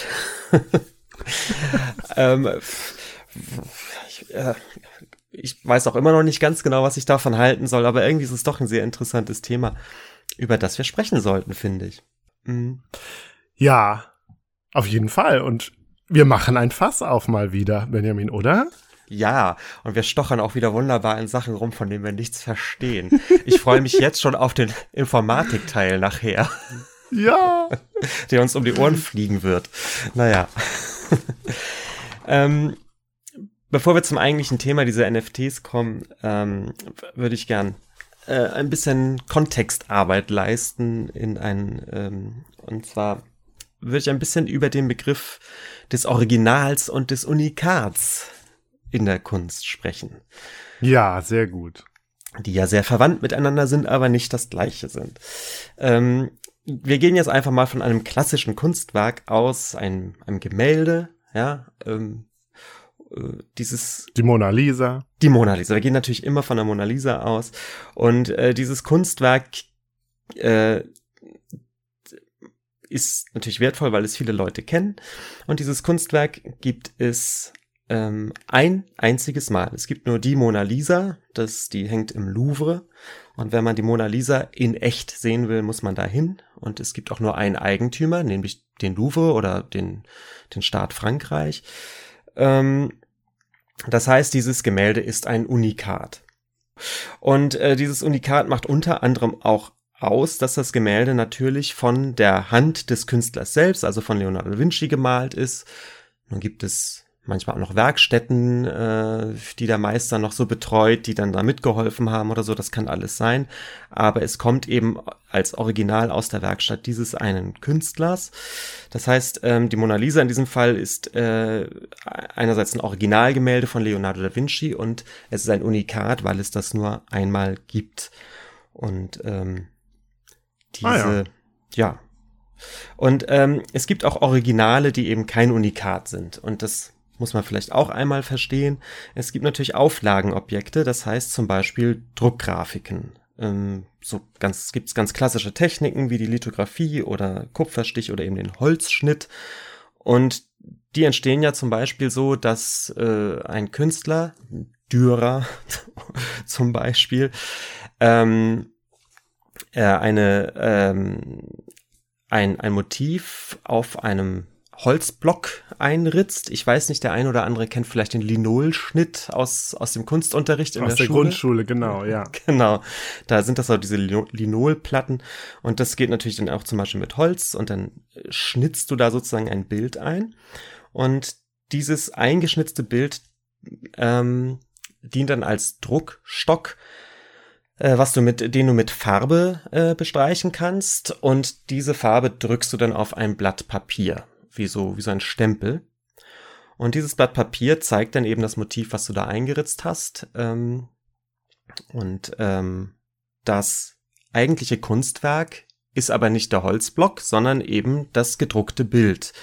Und im, im Wesen dieser, dieser eben Druckgrafiken liegt, dass man natürlich mehrere Abdrücke von diesem Holzblock ziehen kann. Ähm, das heißt, es gibt eben von einer Druckgrafik von Dürer nicht das eine Blatt, wie eben die Mona Lisa, sondern es gibt per se schon mal so viele, wie er gedruckt hat. Ähm, und jeder dieser Abdrücke, die Dürer da gezogen hat, sind dann äh, Originalgrafiken. Markus, du bist unglaublich laut gerade im Hintergrund. Entschuldigung, ich musste mir die Nase putzen. Es hat okay. meine Nase hat total gejuckt. Ich habe mir nur gerade ein Taschentuch geholt. Ja. Ah, so. Hatte ich der Heuschnupfen? Nee, es hat irgendwas gejuckt. Hm. Jetzt bin ich fertig. Ja. Also von einer Druckgrafik gibt, Druckgrafik gibt es per se schon mal immer ähm, äh, eine, eine Anzahl an autorisierten echten Drücken, Drucken. Das heißt, eine Druckgrafik ähm, ist normalerweise kein Unikat, sondern es gibt dann eben 200 Stück davon. Aber äh, die 200 Stück sind dann zumindest jedes einzelne noch Originalkunstwerke, weil äh, bestenfalls Dürer sie eben original selbst auf dieses, auf dieses Blatt gedruckt hat. Oder zumindest hat er die Herstellung dieser Druckgrafiken beaufsichtigt oder autorisiert. Es gibt natürlich Dienstleister, die sowas machen, ähm, Werkstätten, die darauf spezialisiert sind, ähm, aus deinem ähm, Druckstock Drucke herzustellen, weil die sich besonders Mhm. gut eben mit der Farbe oder dem Papier auskennen und das ganz toll machen. Ähm, außerdem gibt es natürlich auch Techniken, die ähm, die technisch komplizierter sind, äh, zum Beispiel Siebdrucke in der heutigen Zeit. Das macht dann der Kunst, äh, der Künstler oft gar nicht selbst, sondern die Subdru Siebdrucke an sich werden in einer Siebdruckwerkstatt erstellt. Aber der Künstler beaufsichtigt das und guckt sich die fertigen Blätter an und autorisiert eben eine bestimmte Auflage und sagt, okay, es, äh, die Farben das sieht super aus, die bringe ich so auf den Markt. Äh, er legt fest, wie hoch diese Auflage ist. 50 Stück, 100 Stück, 1000 Stück. Und ähm, autorisiert sie als Originalkunstwerke, die dann natürlich Originalkunstwerke sind, nur eben vielleicht keine äh, Unikate. Ja. Ähm, autorisieren tut er das äh, ganz klassisch, entweder durch eine Signatur. Es wird dann auf diesem Auflagenblatt auch häufig sogar notiert, welche Nummer äh, das innerhalb der Auflage ist. Da steht dann rechts unten in der Ecke, das ist Blatt 2 von insgesamt 200, die ich von diesem von diesem Druck autorisiert habe und eben eine Unterschrift. Manchmal steht das auch hinten. Manchmal steht das auch gar nicht auf dem Kunstwerk selbst, äh, weder vorne noch hinten, sondern auf einem sogenannten Zertifikat, also auf einem Dokument, was du mit dem Kunstwerk kaufst, auf dem dann verbürgt ist, ja, dieses Blatt ist tatsächlich ein Original, es ist Nummer so und so von so und so und dann und dann gedruckt und manchmal signiert da der Künstler dann auch noch drauf. Mm. Und interessant für den Kunstmarkt ist dann natürlich, je kleiner die Auflage, desto wertvoller und tendenziell teurer ist ein Blatt. Ähm, und man könnte sozusagen sagen, das Unikat ist deswegen am teuersten, weil es davon eben nur Auflage 1 gibt. Es gibt nur eine Mona Lisa. Mhm. Von einem äh, Druck, von einer Es gibt auch nur einen Rudi Völler. ja. Und von einer Lithografie oder einem Siebdruck, ähm, wie gesagt, wenn es davon eben nur 10 oder 20 äh, Blätter gibt, ist die tendenziell teurer im Handel, als wenn ein Künstler sagt, davon gibt's 200 oder sogar 2000. Ähm, ist, äh, ist das soweit klar?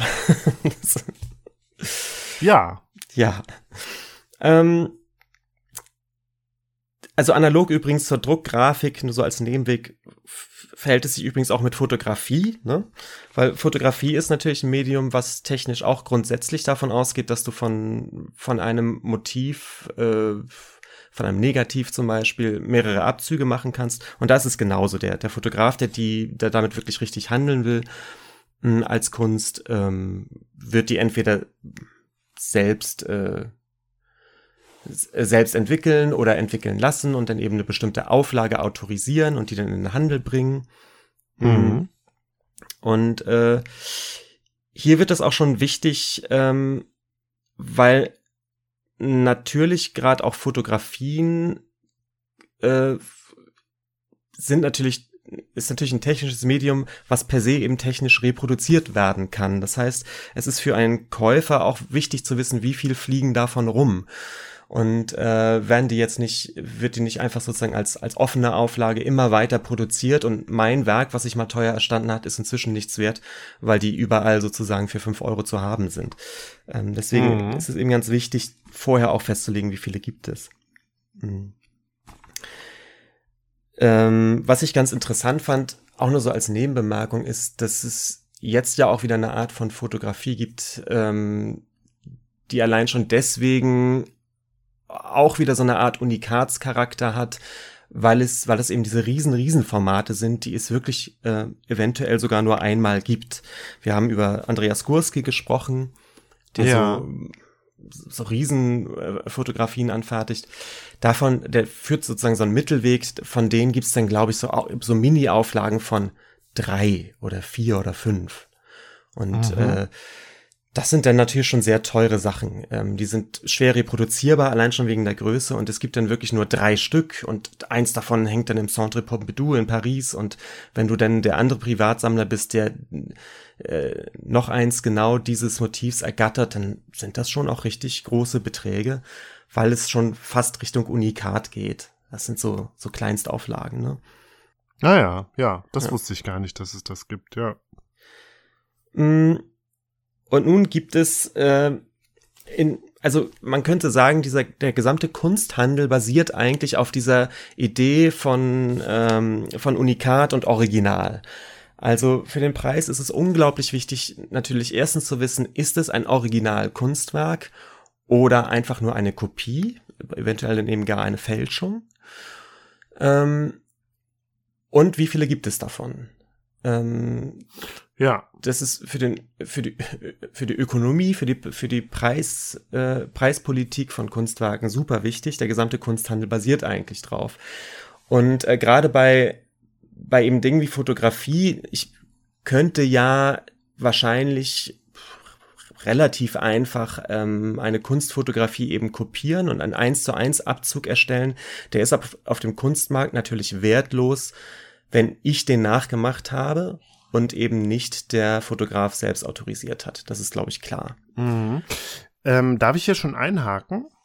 Ja, Also wenn bei der Mona Lisa sehen wir ja noch ganz eindeutig, äh, es ist ein Werk, was äh, der Künstler mit, also in, in äh, monatelanger oder wochenlanger Ar harte Arbeit mit, äh, mit dem genialischen Funken erstellt hat. Und dann ist klar, das gibt's nur einmal. So. Ähm, bei, bei Fotografien könnte man da aber doch schon eigentlich von einer künstlichen Verknappung sprechen, oder? Weil ich meine, es ist ja letztlich willkürlich gesetzt, ob man jetzt drei Abzüge macht oder 100. absolut. Das ist, das stimmt. Das ist eine künstliche Verknappung. Ähm, also bei einer Druckgrafik, sage ich mal, bei einem, beim Holz, Holzschnitt oder so, gibt es tatsächlich auch eine physische, technische Obergrenze, weil dieser Holzblock sich einfach tatsächlich abnutzt. Ne? Ja. Du hast da ja diese, du hast da ja was eingeritzt und wenn du es 100 Mal druckst, ist alles okay. Wenn du es 400, 500 Mal druckst, ich, ich kenne jetzt die Obergrenze Ja, nicht, ja, aber aber, ab, schon klar, äh, ja. ab irgendeiner Grenze ist klar, dass sich dieses Profil, mit dem du druckst, natürlich verflachst. Und irgendwann werden die Drucke ähm, immer verwaschener, bis du theoretisch sogar das ganze Profil abnutzt. Dann hast Ja. du irgendwann nur noch wieder eine plane Fläche. Und auch, also da ist sozusagen eine technische Obergrenze, die der Künstler dann auch festlegt, weil er genau weiß, boah, ab, ab Druck Nummer 70, 80 sieht's dann auch irgendwann nicht mehr aus. Ähm, bei Fotografien hast du recht, zumal, also gerade auch jetzt in diesen digitalen Fotografien, die kannst du natürlich unendlich ausdrucken. Ähm, auch da gibt es natürlich noch so kleine Fußfesseln im Sinne von, der Künstler will natürlich schon gewährleisten, dass diese Drucke auch wirklich, wirklich hochwertig sind. Das heißt, Mhm. er wird sich nicht nehmen lassen, jeden Druck einmal anzuschauen, ob, ob das wirklich seinem Qualitätsstandard entspricht. Das heißt, die jetzt einfach irgendwo hinzuschicken, sagen, druckt mal tausend Stück davon aus und dann gehen die direkt in den Handel. Das wird ein ambitionierter Fotograf nicht machen. Der wird jedes Blatt Ja. sich anschauen und sagen, oh, sieht gut aus, das nehmen wir. Da werden auch Blätter aussortiert natürlich übrigens. Oder es wird auch mal eine ganze Marge, äh, Charge aussortiert, wenn man, wenn er das Gefühl hat, nee, die, die Farben kommen tatsächlich nicht so da aus dem Druck, wie ich mir das vorgestellt habe. Und allein schon dadurch, dass der Künstler jedes einzelne Blatt eigentlich gesehen haben muss, ergibt sich schon so ein bisschen, äh, da gibt's dann auch eine Obergrenze eigentlich. Ne? Hm, okay. Äh, er wird das nicht 20.000 Mal machen wollen oder 100.000 ah, Mal. interessant, ja.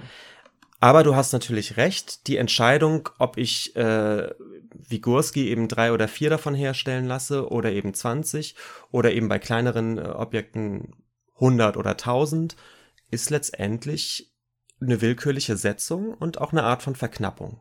Hm, Wie wir, hm. Da zeigt sich natürlich, dass solche Auflagenobjekte sind, das sind sowieso wie Kunst, es ist eine Sammelware. Wir kennen sowas ja natürlich von Sneakers oder Sammelkarten oder solchen Mhm, Dingen, ja. mhm. Es gibt dann die Sonderedition Sneakers, die werden dann weltweit äh, 5000 Mal hergestellt und sind dementsprechend teuer. Äh, und die Sneakerfirma hätte auch sagen können, Adidas oder Nike, nur wir machen aber 100.000 davon. Hm. Und dann wäre der Preis dementsprechend nicht mehr ganz so hoch. Oder der Sammelwert. Hm, hm. Klar, aber du hast recht, das ist äh, zum Teil eine willkürliche Setzung und auch eine künstliche Verknappung, ganz klar. Hm. Ja, wir kommen jetzt, äh, das ist nur so eins, einfach mal als, als Hinleitung, denn wir kommen jetzt zu einer Kunst, wo das Ganze ähm, ganz interessant ist, nämlich zu einer Kunst, die im Gegensatz zu allem, wovon wir bis jetzt gesprochen haben, überhaupt gar kein materielles, keine materielle Manifestation mehr hat, nämlich digitale Kunstwerke. Hm. Es gibt ja Künstler, die eben heute nicht mehr auf äh, Papier zeichnen oder Druckgrafiken äh, erstellen und nicht mehr mehr Fotografien erstellen, sondern schon ihre Kunstwerke auf dem Computer selbst generieren. Ähm, es gibt Künstler, die auf dem iPad malen Ja. oder äh, die eben Grafikprogramme nutzen. Ähm, Der Simon, 3D-Grafiken. Sta der Simon Stolenhag, über den wir hier schon mal gesprochen haben. Richtig, genau. Und äh, für so einen Künstler ist es ja schon eine interessante Frage, wie verkaufe ich sozusagen die Kunst? Ähm, verkaufe ich einfach nur Reproduktionsrechte für Bücher oder mache ich eben auch Auflagen im Sinne von, ich, ich drucke mal von irgendeinem Motiv von, von meiner Computergrafik eben 100 Stück aus, äh, signiere die und bringe die als Auflage auf den Mhm. Markt, lizenziere ich die äh, für, dass sie dann eben auf Tassen erscheinen oder sonst was. Oder mache ich gar nichts davon, sondern behalte die wirklich im Computer als Computergrafik, weil ich eben diesen Weg über eine materielle Manifestation überhaupt gar nicht will. Ja? Hm, hm. Mm, Aber du Und- willst ja auch irgendwie Geld verdienen, ne? Aber irgendwie willst du auch Geld verdienen, ja. Und das, das ist äh, dann unter Umständen ein Problem, weil eben gerade diese digitalen Bilder per se sehr gut kopierbar sind. Das hat das Digitale ja nun mal so an sich. Natürlich kannst du damit mit Kopierschutzen arbeiten oder wenn du, äh, du kannst deine Bilder nur, äh, was weiß ich, als, als sehr komprimierte oder sehr kleine JPEGs ins Netz bringen, so dass, dass die dann eben, äh, dass die dann eben jetzt nicht ausdruckbar Ja, sind oder ja. eben nur. Aber ähm, generell hat es, hat das Digitale eben die Problematik, dass es leicht zu kopieren ist. Genau, das ist ja die, da, da, da schließen wir ja auch an den, äh, dis, an die Diskussion um äh, Musik und Filme an, ne? Genau. Die ganz groß, also die ja viel öffentlich äh, und lauter geführt wurde und so. Mhm. Ähm, und da, da, das hat eben sozusagen diese, diese computergenerierten Grafiken ähm, schwierig für den Kunstmarkt gemacht oder zur, äh, ja, zur, zur monetären ähm, Auswertung derselben. Ne? Und nun gibt es eine neue Technik. Jetzt kommt der Teil, in dem wir uns ein bisschen vergaloppiert waren, die es aber eben doch möglich macht, ähm, aus solchen computergenerierten Kunstwerken, die äh, immateriell im Netz wabern, ähm, doch so etwas wie Original oder zumindest Unikate sogar zu, nee, Unikate Ja, und Unikate. Originale, da werden wir Genau. gleich drüber Ja. sprechen, ähm, produzieren können. Ähm, und das, ähm, diese Technik nennt sich NFTs, NFT, Non-Fungible Token. Non-Fungible Tokens. Ja. Ja, also es ist nicht austauschbare Token. Und das Ganze basiert auf einem Blockchain-Verfahren, das eben, tja, wie soll man es jetzt? Also auf diese Blockchain-Technologie basiert ja darauf, dass ähm, das sind Datenpakete, die im Netz festgeschrieben sind äh, in in ihrem Wert oder eben als Datenpakete festgeschrieben sind, was immer die nun auch beinhalten. Und es ist möglich, über ein Blockchain-Verfahren eine Art künstliches Zertifikat zu erstellen für eine Datei, die sagt, diese Datei ähm, ist eine Originaldatei oder ist die Originaldatei, die auch einen bestimmten, die einen bestimmten Urheber hat, die einen bestimmten Eigentümer hat und hat, natürlich kannst du den auch verkaufen, dann wird auch dieser Eigentümerwechsel in diesem Zertifikat festgeschrieben. Ja, also Ja. so habe ich das verstanden. Es gibt eine Art, Ja, eine Art Datenpaket, was wie ein Vertrag oder wie ein Zertifikat funktioniert. Genau, so habe ich das, ich glaube, und darauf weiter, wir müssen jetzt auf die Technik nicht, wei- nicht weiter eingehen. Ich habe die Technik nicht, nicht verstanden. Dieses ganze Krypto-Ding, wo ja auch dieses ganze Bitcoin-Ding dranhängt, ist, das verstehe ich nicht. Ich habe mich aber auch noch nicht da reingekniet. Vielleicht mache ich das irgendwann mal, so ein bisschen als Herausforderung. Äh, aber es ist halt auch so kontraintuitiv irgendwie, dass das geht und das, das ist ja noch das Seltsame, dass das ja so unglaublich viel Energie verbraucht. Also, es ist ein bisschen, es klingt ein bisschen wie Zauberei. Mal Ja. gucken, vielleicht reichen wir das irgendwann mal nach, aber ich meine, es gibt bestimmt hunderte Podcasts und äh, Long Reads im Internet, die das erklären. Ja, ich, das habe ich auch gelesen, dass der CO2-Abdruck äh, so, so eines NFTs oder so eines Tokens eben recht hoch ist. Ähm, ich glaube, eine Rolle spielt eben auch, dass, dass diese Information, dieser Datenblock, der sagt, äh, diese Datei gehört jemanden und das ist die Originaldatei, diese Information schwirrt ja durchs Netz, also die ist ja auf diversen ähm, Speichern abgelegt. Und das macht sie wohl, glaube ich, auch im Prinzip unfälschbar.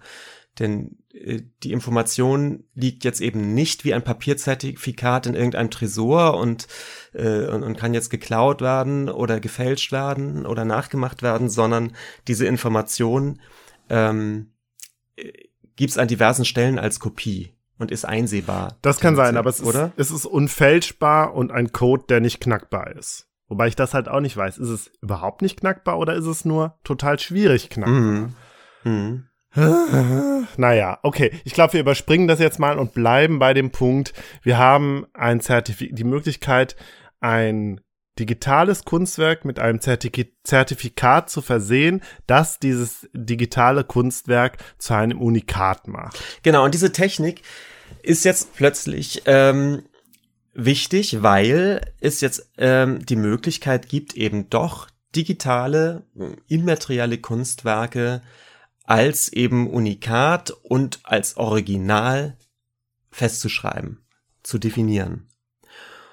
Und plötzlich bist du in der Lage, als, äh, als, als Künstler, der eben digital arbeitet, zu sagen, ja, dieses, dieses Motiv, das schwirrt zwar durch Netz, aber ich kann eben auch sagen, dass, das ist eine, dass ich eine Datei als das Original definiere, das zertifiziere ich durch so ein, durch, ähm, durch diese NFT-Technik und damit kann ich eben das Original verkaufen.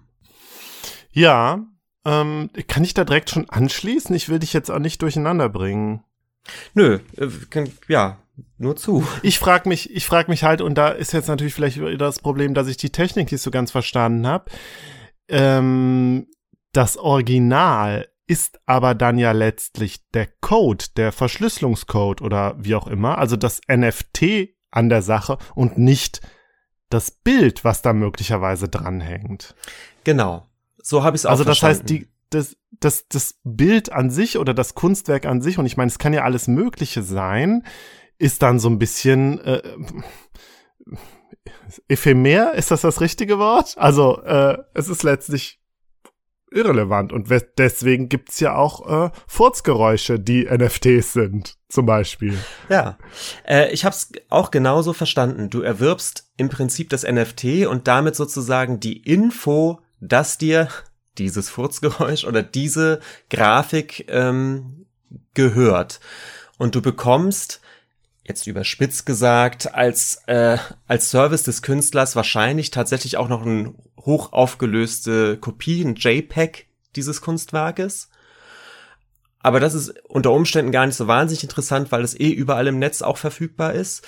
Sondern äh, viel interessanter ist, dass du aber das NFT erwerben kannst, mit dem du sagen kannst, ähm, das JPEG oder diese Grafik, diese Datei gehört mir im Original, egal wie viele völlig ununterscheidbar, technisch ununterscheidbare Kopien davon im Netz rumschwirren und jeder theoretisch auf seinen Rechner haben kann.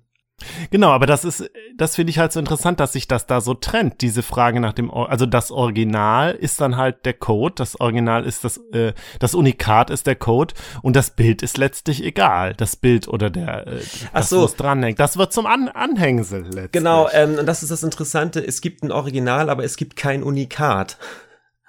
ähm, so habe ich das verstanden. Ähm, Ja, aber ist der, ist das NFT, dieser NFT-Code, wenn es ein Code ist, denn nicht das Unikat? Weil sonst wäre ja. Ach so, ja stimmt, der Code ist das Unikat, aber nicht mehr Ja. das, aber nicht mehr das Bild. Das, ist- Das ist Bild ist schwierig. nur noch irgendwie ein Anhängsel, Anhängsel, der aber eigentlich ja keine Rolle mehr spielt für den Wert, den finanziellen Wert des Ganzen. Ja, Und das heißt, die Qualität, die ästhetische Qualität des Bildes oder des Furzgeräusches oder des Tweets oder was war das Musikstück des Videos, was da ja alles dranhängen kann, ist letztlich auch egal. mhm.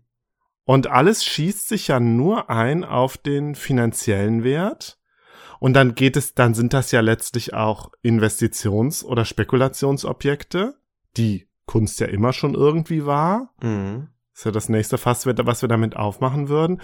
Aber ich finde es halt so interessant, dass sich das so trennt, die Frage nach dem Wert und die Frage nach dem Original. Mm, ja. Und das Bild letztlich egal ist. Weswegen es ja halt auch oft albern ist oder halt auch wirklich qualitativ wirklich nicht sonderlich interessant. Ja, also wir können ja mal sagen, warum es jetzt gerade auch zu diesem Hype kommt. Es, es sind jetzt Mhm. eben gerade in letzter Zeit NFTs für wirklich unglaublich viel Geld verkauf- verkauft worden. Und das eins äh, der bekannteren Beispiele ist sicherlich ähm, der Künstler Beeple. Beeple, ja. Beeple. Ähm, und wo habe ich es hier stehen? Genau, Beeple heißt eigentlich Mike Winkelmann. Mike den U- Winkelmann. Winkelmann, kommt aus den Das USA. ist kunsthistorisch ein wichtiger Name, Winkelmann. Stimmt. Das erklären wir jetzt nicht. ähm, äh, Beeple ist äh, eigentlich Grafikdesigner, Webdesigner, hat als Webdesigner äh, gestartet, hat unter anderem so Konzertvisuals äh, programmiert für, ja, für Popstars, letztendlich für Justin Bieber und so weiter. Und kommt also gar nicht so aus der freien Kunst, sondern eher aus einer angewandten Computergrafik-Richtung. Hat aber ähm, eben auch Computerkunst geschaffen. Und das sind so, entweder sind es Bilder, oft aber auch so kleine Clips, also so animierte Bilder, die sich so als mehrsekündige Loops ähm, dann zeigen. Ähm, und er hat zum Beispiel eins dieser Loops, Crossroads. Das ist so ein zehnsekündiger Clip. Hast du den mal angeschaut? Äh, ist das der mit Trump? Genau.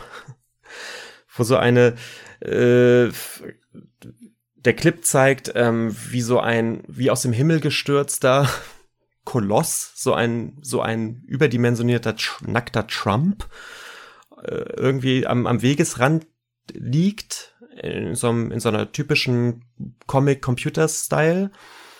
Und ähm, äh, es gehen dann so relativ äh, unbeteiligt Passanten an ihm vorbei. Ähm, und das ist halt so der, der Trump, der so nach der Wahl als Kadaver so ein bisschen liegen gelassen wird. Und das ist so ein zehnsekündiger Clip einfach. Also es, es gehen dann auch Passanten so vorbei und nach zehn Sekunden wiederholt sich dieser ganze Clip. Sollen wir denn grundsätzlich mal kurz über die Bilder sprechen, wie die so sind? Ähm, ja, vielleicht. Ja gut, oder warum eigentlich nicht? Ja. Sehr viel düstere Videospielästhetik, satirisch comichaft, Ja. dystopisch, ja. super kitschig und du findest es nat- vermutlich total furchtbar. Ich find's interessant. Es ist so ein bisschen Stollenhag-Dystopie, aber äh, auf die Elf gedreht. Und es erinnert mich auch so ein bisschen an den Alexis Rockman, den du auch nicht magst, Mhm. aber auch auf die Elf gedreht, sehr viel comichaft und so die Mickey Mouse, ja. Und irgendwie, ach, ich weiß nicht, jetzt, jetzt Star Wars finden wir ganz viel hier diesen, ah, wie heißt der denn, der äh, Buzz, Buzz Lightyear von Toy Story. Stimmt. Den finden wir ganz häufig. Ja, so das unter, umschreibt, glaube ich, ganz gut. Wir haben aber auch so eine Ästhetik, die dann so an, an, an äh, den Jeff Vandermeer erinnert. Hier so ein Skelett, was in der Gegend rumsteht, was voller Blüten ist. So wie bei diesem Film äh, Annihilation. Mhm, mhm. Das ist so eine, das ist so eine sehr, sehr, sehr zeitgemäße, zeitgenössische Bilderwelt, die da entsteht. Ja, sehr Videospiel, Videospiel, äh, ähm, Total. geprägt, es es ja. scheint da total herzukommen. Es liegt vielleicht auch daran, dass natürlich viele Leute wie der Beeple aus einer Art von äh, Computergrafik kommen. Die kommen wahrscheinlich entweder, arbeiten die vielleicht sogar für Spieleunternehmen oder so und machen eben nebenbei diese Kunst. Oder die sind zumindest mit dieser Ästhetik groß geworden und äh, haben sich daran sozusagen natürlich auch trainiert am Computer. Ne? Und Mhm. da scheint diese, sage ich mal, die Grafikprogramme an sich, also das Medium, diese Technik, scheint da auch eine gewisse Ästhetik in sich zu tragen. Habe ich den Eindruck, oder? Die Grafikprogramme? Nee, nee, ich glaube, das ist einfach noch. Na, mir mir fällt es schwer, mich da zu sortieren. Also, weil natürlich Ja. kannst du theoretisch alle möglichen Bilder auf dem Computer generieren. Du könntest ja auch eine Kunst auf dem Computer schaffen, die letztendlich fast aussieht wie ein impressionistisches äh, Gemälde. Hm, oder so, ja. Oder eben, ich, ich weiß es nicht. Aber ich finde es halt interessant, dass, dass diese NFT-Kunstwerke, die ich bis jetzt gesehen haben, doch irgendwie eine verbindende Ästhetik haben, die, die, als, als wäre das eine Art von Szene oder ein Stil oder eine Strömung, die eine gewisse Ästhetik schon teilt. Ja, ja, ja, das glaube ich auch. Aber das ist, glaube ich auch. Und ich meine, ja, wir haben da ja bei beim beim Alexis Rockman drüber gesprochen und da warst du ja, wolltest du ja nicht so ganz mitgehen, dass so eine gewisse, so eine gewisse Ge Bilderwelt auf den Punkt gebracht wird in den Bildern dieser Künstler. Mhm. So, und gewisse, eine gewisse Stimmung halt auch, die durch den Konsum von Videospielen und Social Media äh, einfach entsteht. Ja, Trump als der unvermeidliche, das unvermeidliche Monster. Ja, ist natürlich total plakativ und totaler Trash. Aber es ist halt eine sehr zeitgemäße Stimmung, Mhm. die da eingefangen wird und auf den Punkt gebracht wird. Mhm. Und ich finde das, ich finde das faszinierend. Mhm. Ja, aber du, natürlich, und das ist dann natürlich die Frage, die, auf die es vielleicht jetzt auch ein bisschen hinausläuft, das ist natürlich keine Kunst, die in The Art World stattfindet. Jetzt unabhängig von der Frage, äh, von der Sache, dass es digitale Kunst ist, von der Ästhetik her, hm, obwohl, naja, ich weiß nicht, so Jeff Koons und so findet ja auch in der Art World statt. Das wäre jetzt ganz, das wäre natürlich jetzt die interessante Frage. Ähm, ich glaube, die Ästhetik ist gar nicht der Grund, weswegen das Ganze nicht in, in The Art World stattfindet, im traditionellen Kunstbetrieb. Ähm, es gibt bestimmt Künstler, die vielleicht auch aus, aus dieser Street Art kommen und jetzt in, in Galerien sind oder so, die eventuell ähnlich arbeiten. Es gibt bestimmt auch Leute, die auf die in anderen Technik, vielleicht sogar mit Öl auf Leinwand, äh, sich von der Ästhetik in, in ähnlichen Gefilden bewegen. Hm. Das glaube ich schon. Also wir haben ja zum Beispiel auch äh, diese Manga-Gemälde, ne? Ähm, äh, Murakami und, und wir haben Martin Dinge. Eder. Und wir haben Martin Eder, ja, der, der dann so eine. Ja. Also ich, ja, genau. Also ich glaube, es gibt verschiedene Künstler, die da schon so ein bisschen andocken. Ähm, Hm, und ah, okay, es ja, ist sicherlich ja. auch denkbar, dass ein, ein eben genau, ein letztendlich klassischer Maler mit, mit äh, Acryl auf Leinwand so arbeitet oder ähnliche Motive hat. Ich glaube, relativ neu ist eben da, ist eine Kunst, die eigentlich ursprünglich ähm, wie soll ich sagen, keine materielle Manifestation hat. Es gibt eigentlich nicht mehr das Bild, was du dir an die Wand hängen kannst. Und äh, die Kunstwelt, die traditionelle Kunstwelt, also die Orte, in denen Kunst ausgestellt wird, sind eben Galerien und Museen. Und die Frage ist, wie präsentieren die jetzt ähm, diese, diese digitalen Bilder? Hängen sie einen Bildschirm auf, in dem denn der Loop läuft? Wenn ja, wie groß ist dieser Bildschirm? Ähm, also soll das so sein oder ziehe ich die eben doch auf über eine äh, über über so wie digitale Fotografie einfach ähm, drucke ich die aus und präsentiere die oder wie präsentiere ich die eigentlich? Mhm. Und ich glaube, mhm. es gibt momentan gerade noch so einen, so, einen, so einen kurzen Moment der, der Unklarheit, wie diese, wie, wie diese NFTs in einem klassischen Kunstbetrieb integriert werden könnten. Also einfach was die ja, Moment, aber, ja. Präsentation auch angeht. Mhm. Aber wir reden von, oder redest du jetzt schon von den NFTs oder von den generell von digitalen Werken? Ich rede jetzt gerade von NFTs, aber natürlich kann man, kann man diese Fragestellung auch schon, auch schon nach vorne ziehen und sagen, gut, das ist ja, ja ein generelles Problem bei digitalen Kunstwerken. Genau, wobei ich da sagen würde, also da glaube ich, da passiert ja schon was in den Museen, nur vielleicht ist da, besteht da noch so eine gewisse Berührungsangst, vielleicht auch so ein gewisser Konservatismus. Oh, ja, das neumodische Zeug, wie sollen wir das denn jetzt adäquat ausstellen? Vielleicht ist es aber auch tatsächlich eine, eine ähm, theoretische Frage. Wir haben eine neue Kunstform, die uns nicht klar vorgibt, wie wir sie ausstellen. Da müssen wir jetzt vielleicht auch selber mal experimentieren. Mhm. So. Aber das sind ja alles Sachen, die, wo das Museum sich eigentlich mit auseinandersetzen kann. Ja.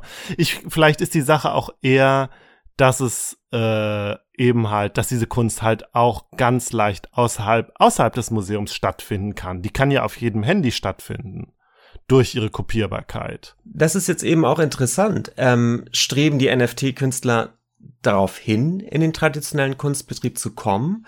Wollen die letztendlich irgendwie alle im MoMA hängen, in welcher Form auch immer? Oder oder ist es tatsächlich jetzt wirklich ein Paradigmenwechsel, dass die sagen, nein, also äh, in so einem Museumsraum soll das eh gar nicht stattfinden. Meine Kunst ist fürs Handy und für, fürs iPad was ja auch eine Stärke sein kann, ne, zu sagen, das ist eine Art ja. von Kunst, die eben nicht die das materielle äh, die materielle Manifestation nicht mehr braucht oder gar nicht haben soll. Ja, da würde ich jetzt aber tatsächlich nochmal unterscheiden zwischen digitaler Kunst an sich und NFT-Kunst. Weil digitale Kunst an sich, da, hm, also in der Zeit, bevor es diese NFTs gab, ja, da war, da hatte sich diese Frage ja gar nicht gestellt hm, ich versuche es nochmal ganz anders. Ich hatte den Eindruck, was jetzt halt passiert ist, durch diese NFTs, quasi durch die ähm, finanzielle Wertsteigerung, ganz krasse Wertsteigerung, die da stattfindet, muss die Art World auf einmal sich mit diesen Bildern auseinandersetzen.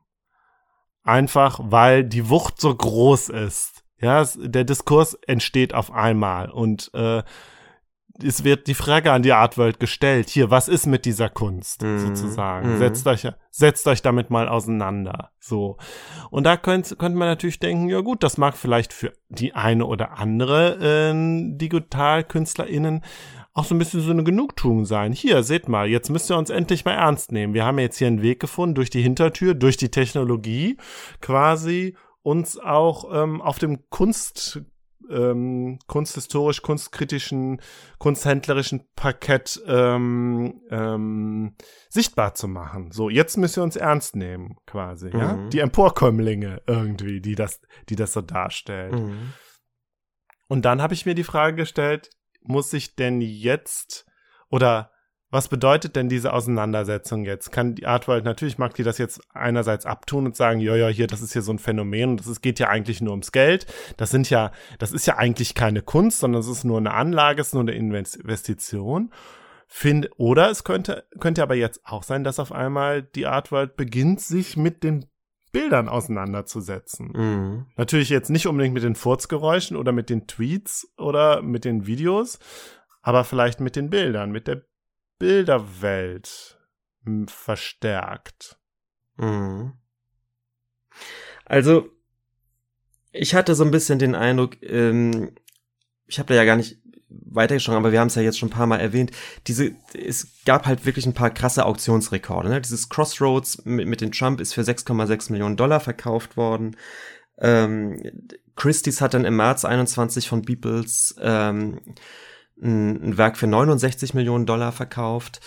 Ähm, und ähm, dann noch auch was Kurioses, du sprachst auch gerade von, von Tweets, ne?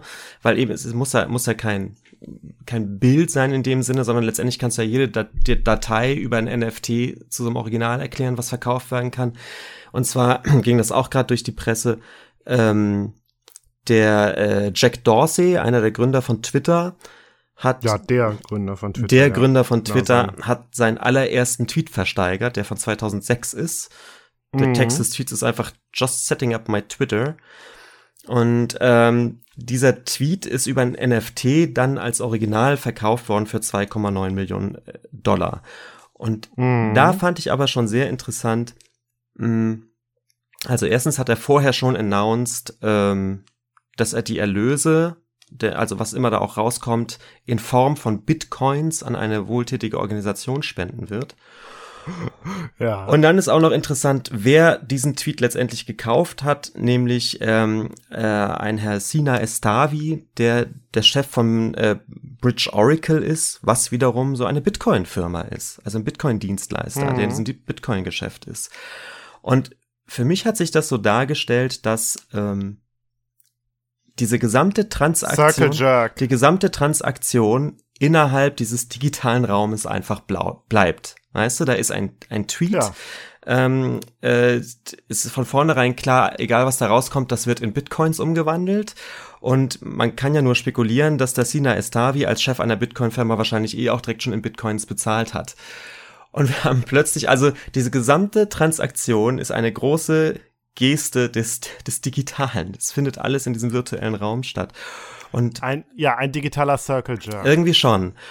Und dazu passt auch, dass man ja auch immer wieder fragt, wer hat denn jetzt, ähm, also wer hat, wer kauft jetzt diese Kunst? Ist das ein, sind das Leute, die sonst eben, äh, sage ich mal, materielle Kunst kaufen? Die haben halt, äh, die, normalerweise handeln die eben mit, mit, mit Gemälden an der Wand und jetzt kaufen die eben äh, diese NFTs. Und ich glaube, dass eben nicht, der Verdacht ist schon sehr nah, dass da eine völlig neue Käuferschaft, nämlich eine, die's, äh, die aus diesem Kryptobereich kommt, da Ja, aus dem Tech. Ja. Genau. Da einfach auch ihr Geld anlegt. Ähm, und es gibt ja Kryptomillionäre und äh, ich glaube, es ist bei Bitcoins nicht anders als, als bei jeder, jeder anderen Vermögensart. Du musst diese Sachen auch irgendwie anlegen, steuerlich oder wie auch immer. Ähm, du hast sie dann vielleicht gar nicht einfach so rumliegen, sondern du musst dir überlegen, was du damit machst. Also kaufst du ETFs und bleibst also in dieser digitalen Welt. Und das spräche dafür, dass, also das könnte ein Hinweis darauf sein, dass diese NFTs, nicht E ETF. ETFs, ja, guck mal, jetzt war ich, ETFs jetzt war ich aber bei Vermögen, bei Vermögensbildung. Ja. Äh, dass diese NFTs tatsächlich ähm, ein Phänomen einer in sich geschlossenen Sphäre sind, die eben mit dem körperlichen Kunstmarkt und den Galerien und den Museen eventuell überhaupt nichts zu tun hat, auch in Zukunft nicht. Mhm. Ja, wobei es ja doch auch immer schon viele Leute, reiche Leute gab, die Kunst gekauft haben, rein als Anlage oder als Spekulationsobjekt, ohne sich für Kunst zu interessieren. Und jetzt finden vielleicht die Tech-Leute es irgendwie geil, dass das eine Tech-Sache ist und sie finden Krypto und Bitcoin geil und kaufen das des und stürzen sich deswegen so drauf. Ja. Und vielleicht finden sie es auch irgendwie geil, dass sie der Kunst, dass sie irgendwie der Kunstszene ein bisschen den Stinkefinger zeigen können. Hm. Der elitären Kunstszene. Ich bin jetzt, ich bin jetzt gedanklich irgendwie wieder, wieder bei Ayn Rand, die sich ja immer so ausgeschlossen gefühlt hat. Mhm. Also, das ist interessant, dass du das sagst. Ich, ähm, mir schoss das auch durch den Kopf. Es gibt, ähm, es gibt ja Leute, die mit Kunst spekulieren und äh, die Kunstwerke kaufen, die dann, äh, die, die sich auch nie nie bringen lassen irgendwie zur Ansicht, sondern die wird einfach vom Auktionshaus direkt verpackt, geht dann an so ein Zollfreilager in, in der Schweiz und liegt ja, da. haben wir ja in Tenet gesehen. Genau. Und, und liegt da einfach wie, ja, keine Ahnung was, wie ein Goldbarren und wird irgendwann wiederverkauft, Ja. ohne jemals ausgepackt worden zu sein. Ähm, und tatsächlich scheint mir momentan das eine, eine ganz gute Analogie zu dem, was momentan offensichtlich momentan mit diesen NFTs passiert.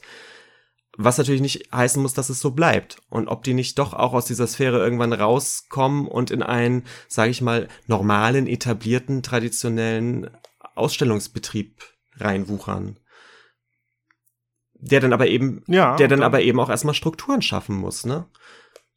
Wie gesagt, also gibt's dann Galerien, die sich darauf spezialisieren und die dann so, so Viewing Rooms einrichten, dann gehst du da hin äh, durch den roten Teppich und kommst in einen dunklen Raum und dann laufen da NFTs auf der Wand oder findet das denn digital statt? Äh, wie, wie wäre die Struktur? Aber das ist, das ist interessant, weil dann würdest du quasi ähm, wieder so eine Art Verknappung herstellen, die ja eigentlich an dem, was du dir anguckst, gar nicht besteht. Ja, also so eine Verfeierlichung. Genau, man will, man will dann die Aura, die Aura des traditionellen Kunstwerkes will man fürs NFT dann irgendwie nutzbar machen. Also baut man einen Raum drumrum und einen Anlass und ein Event der Eröffnung und so weiter. Ja, sollen wir diesen Begriff zum Begriff der Aura noch was sagen? Ja, ich, äh, ich glaube, da wollten wir ja eh vielleicht auch mal eine Folge zu machen oder da nochmal drauf eingehen. Ja. Es ist ein Begriff, den, den Walter Benjamin geprägt hat. Ähm, äh, Anfang des 20. Jahrhunderts, ähm, eigentlich als die, ich glaube eigentlich als die Fotografie und der Film ähm, angefangen ja, haben zu boomen. Als Kunst halt technisch reproduzierbar wurde. Genau. Ne? Und äh, er hat halt einen berühmten Essay geschrieben, äh, Kunst im Zeitalter ihrer technischen Reproduzierbarkeit. Nee, das Kunstwerk im Zeitalter seiner technischen Reproduzierbarkeit.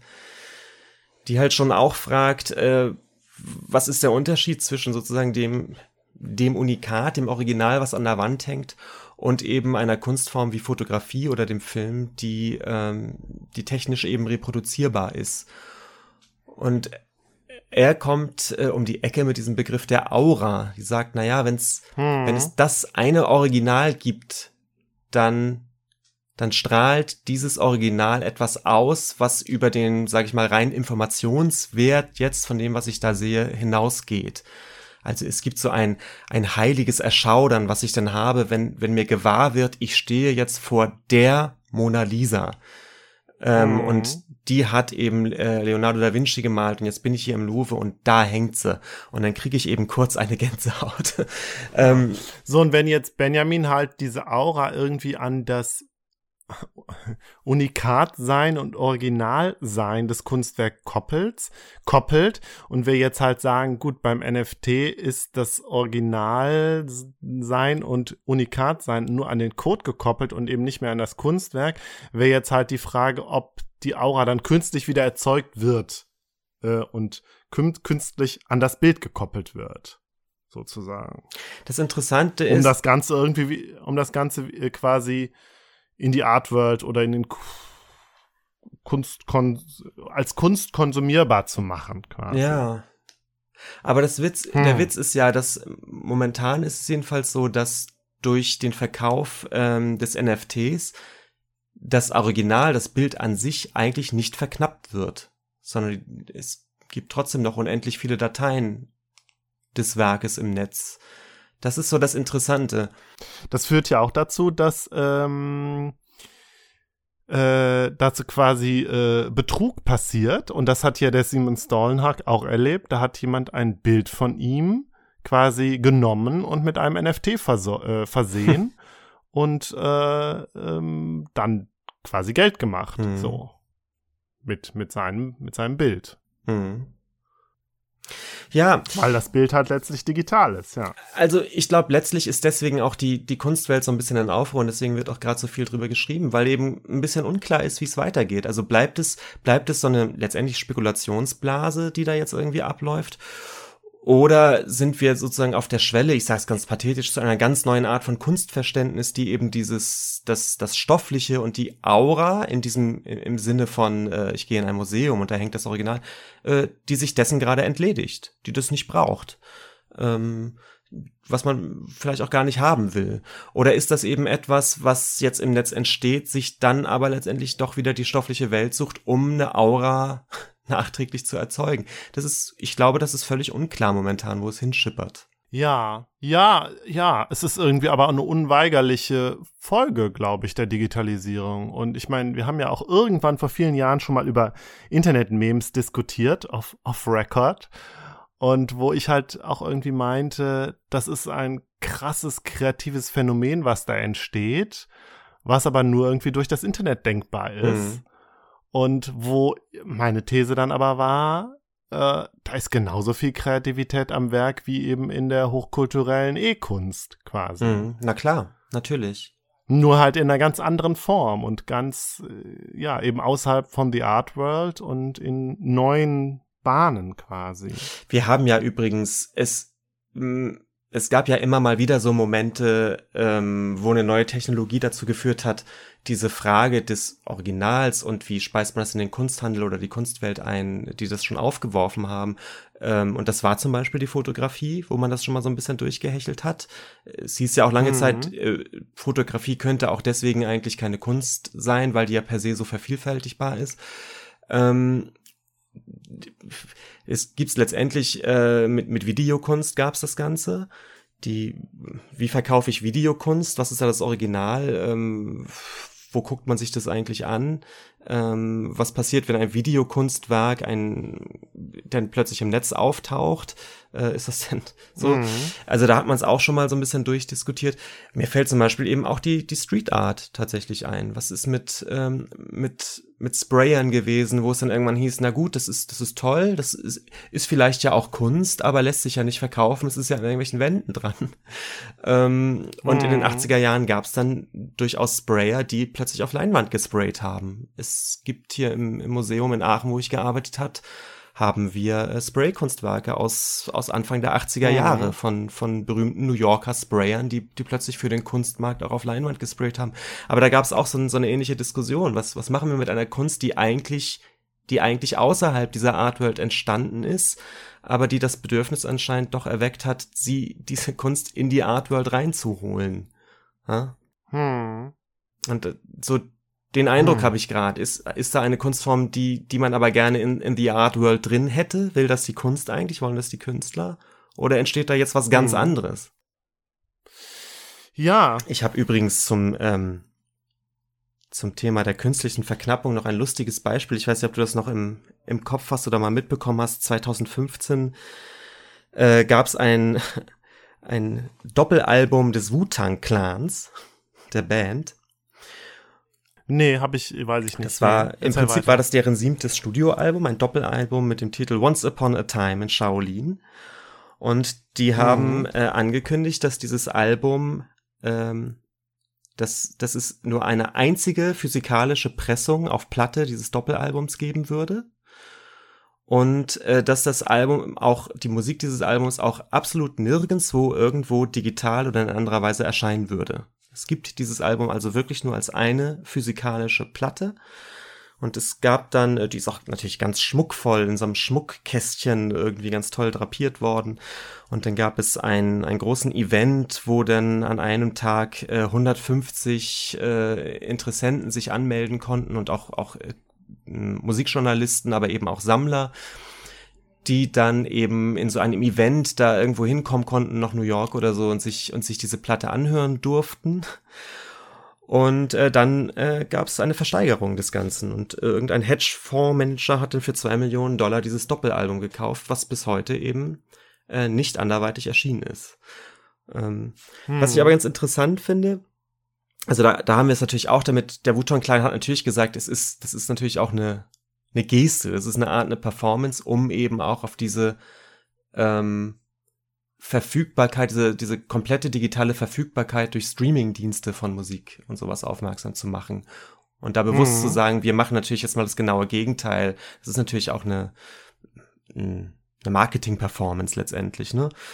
Ähm, mhm. Was ich dabei interessant fand, ist, dass die eben gesagt haben, wir koppeln an den Verkauf von dieser physischen Platte auch ähm, dass die, die Rechte äh, für 88 Jahre festgelegt sind, äh, dass die nur auf dieser Platte zu sein haben. Also die haben auch tatsächlich die Rechte so äh, an diesen Kauf, wenn ich es richtig verstanden habe, gekoppelt, dass auch ein neuer Eigentümer ähm, ich weiß nicht, ob ich es richtig verstanden habe, das, das Recht hätte, äh, mhm. 88 Jahre, äh, eben nicht das Recht hätte, diese Platte einfach ins Netz zu stellen. Ähm, keine Ahnung, ob das stimmt. Hm. Ja, Benjamin, wir, ne, die vielen kleinen Fässer, die wir jetzt aufgemacht haben, wir müssen einfach auch mal gucken, wie sich der Diskurs jetzt so weiterentwickelt.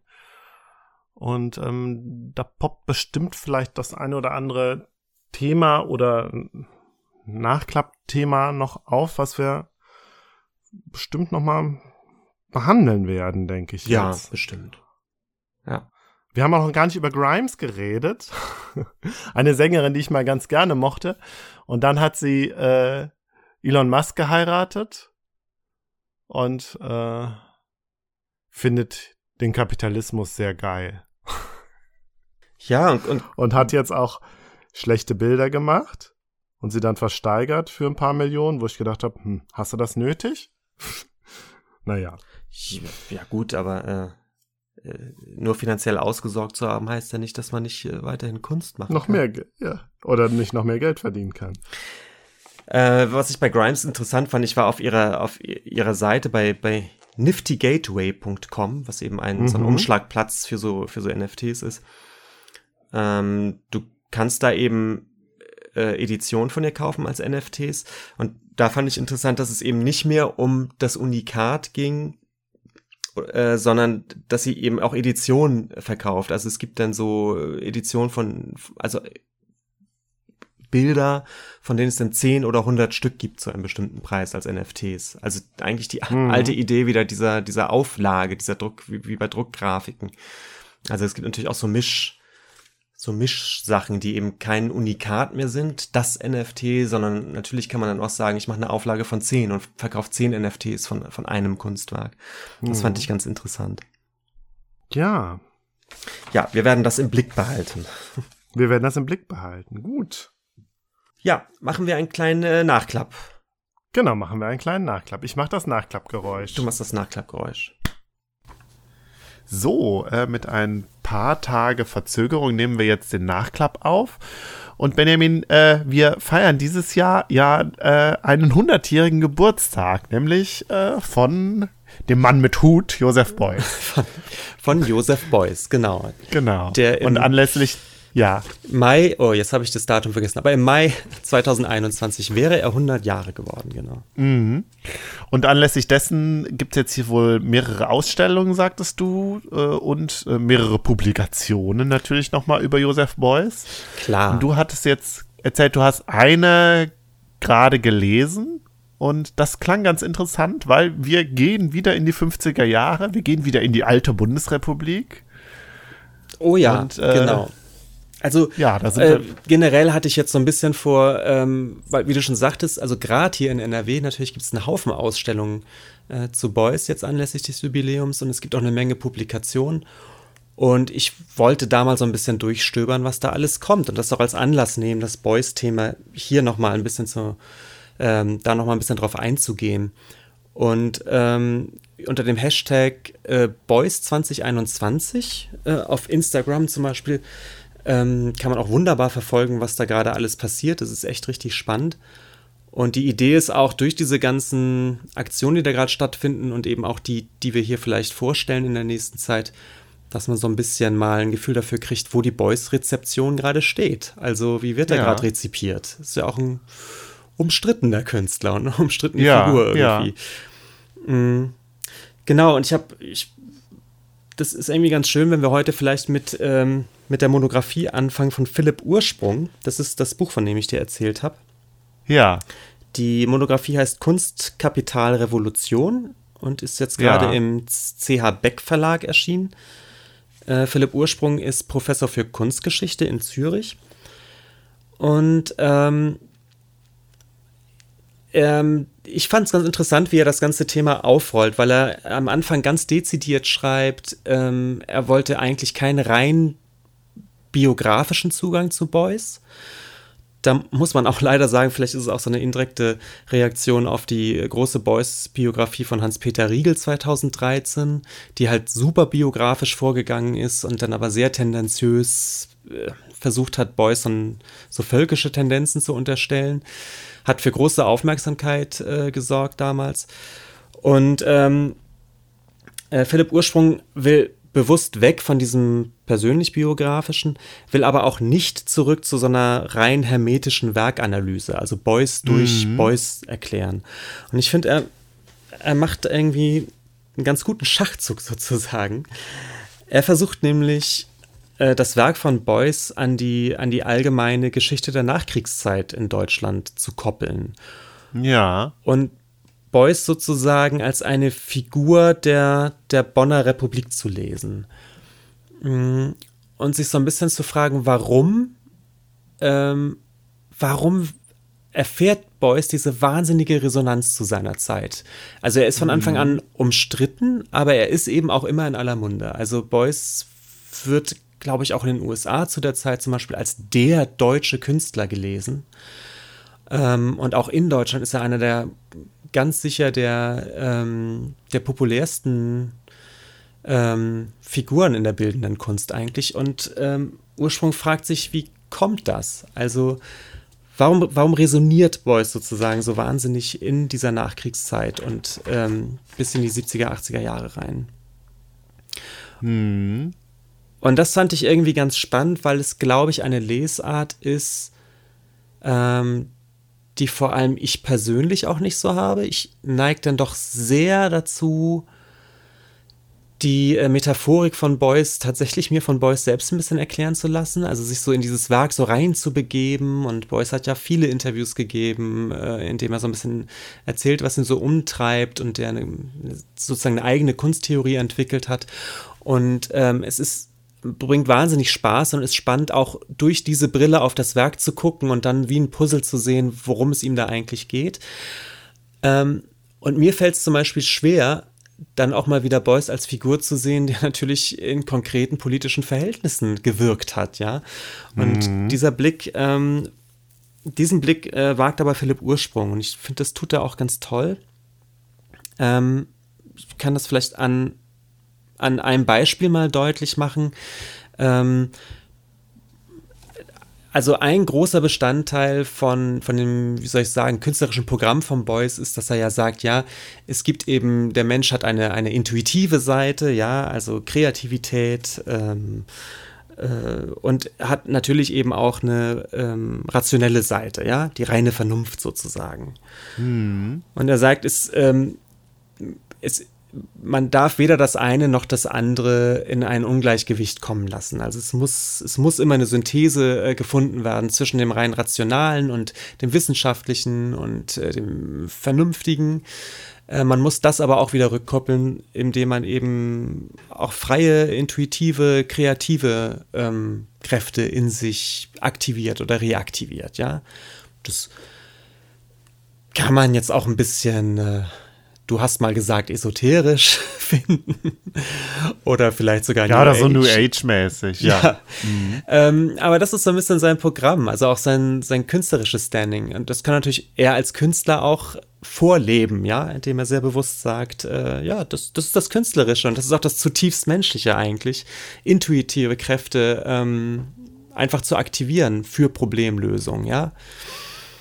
Ähm, und äh, er hat da so ein, so ein bisschen so eine, so eine Emblematik für sich entwickelt. Ähm, das ist ein bisschen schwierig vielleicht, aber er koppelt das an, an, so, ein, an so eine poetische Landschaft äh, Eurasien. Er sagt also, wenn sozusagen das, das Westliche ähm, ist eben dieses Zivilisatorische, der Vernunftmensch, und er koppelt das an so eine ganz komisch romantisierte Vorstellung eines, eines asiatischen Kontinents, ähm, der für ihn noch so von sibirischen Nomaden besiedelt ist. Mhm. Also eine Form von Orientalismus. Ja, irgendwie schon. Und mhm. es gibt auch Werke von ihm, wo dann Genghis Khan auftaucht, irgendwie und so.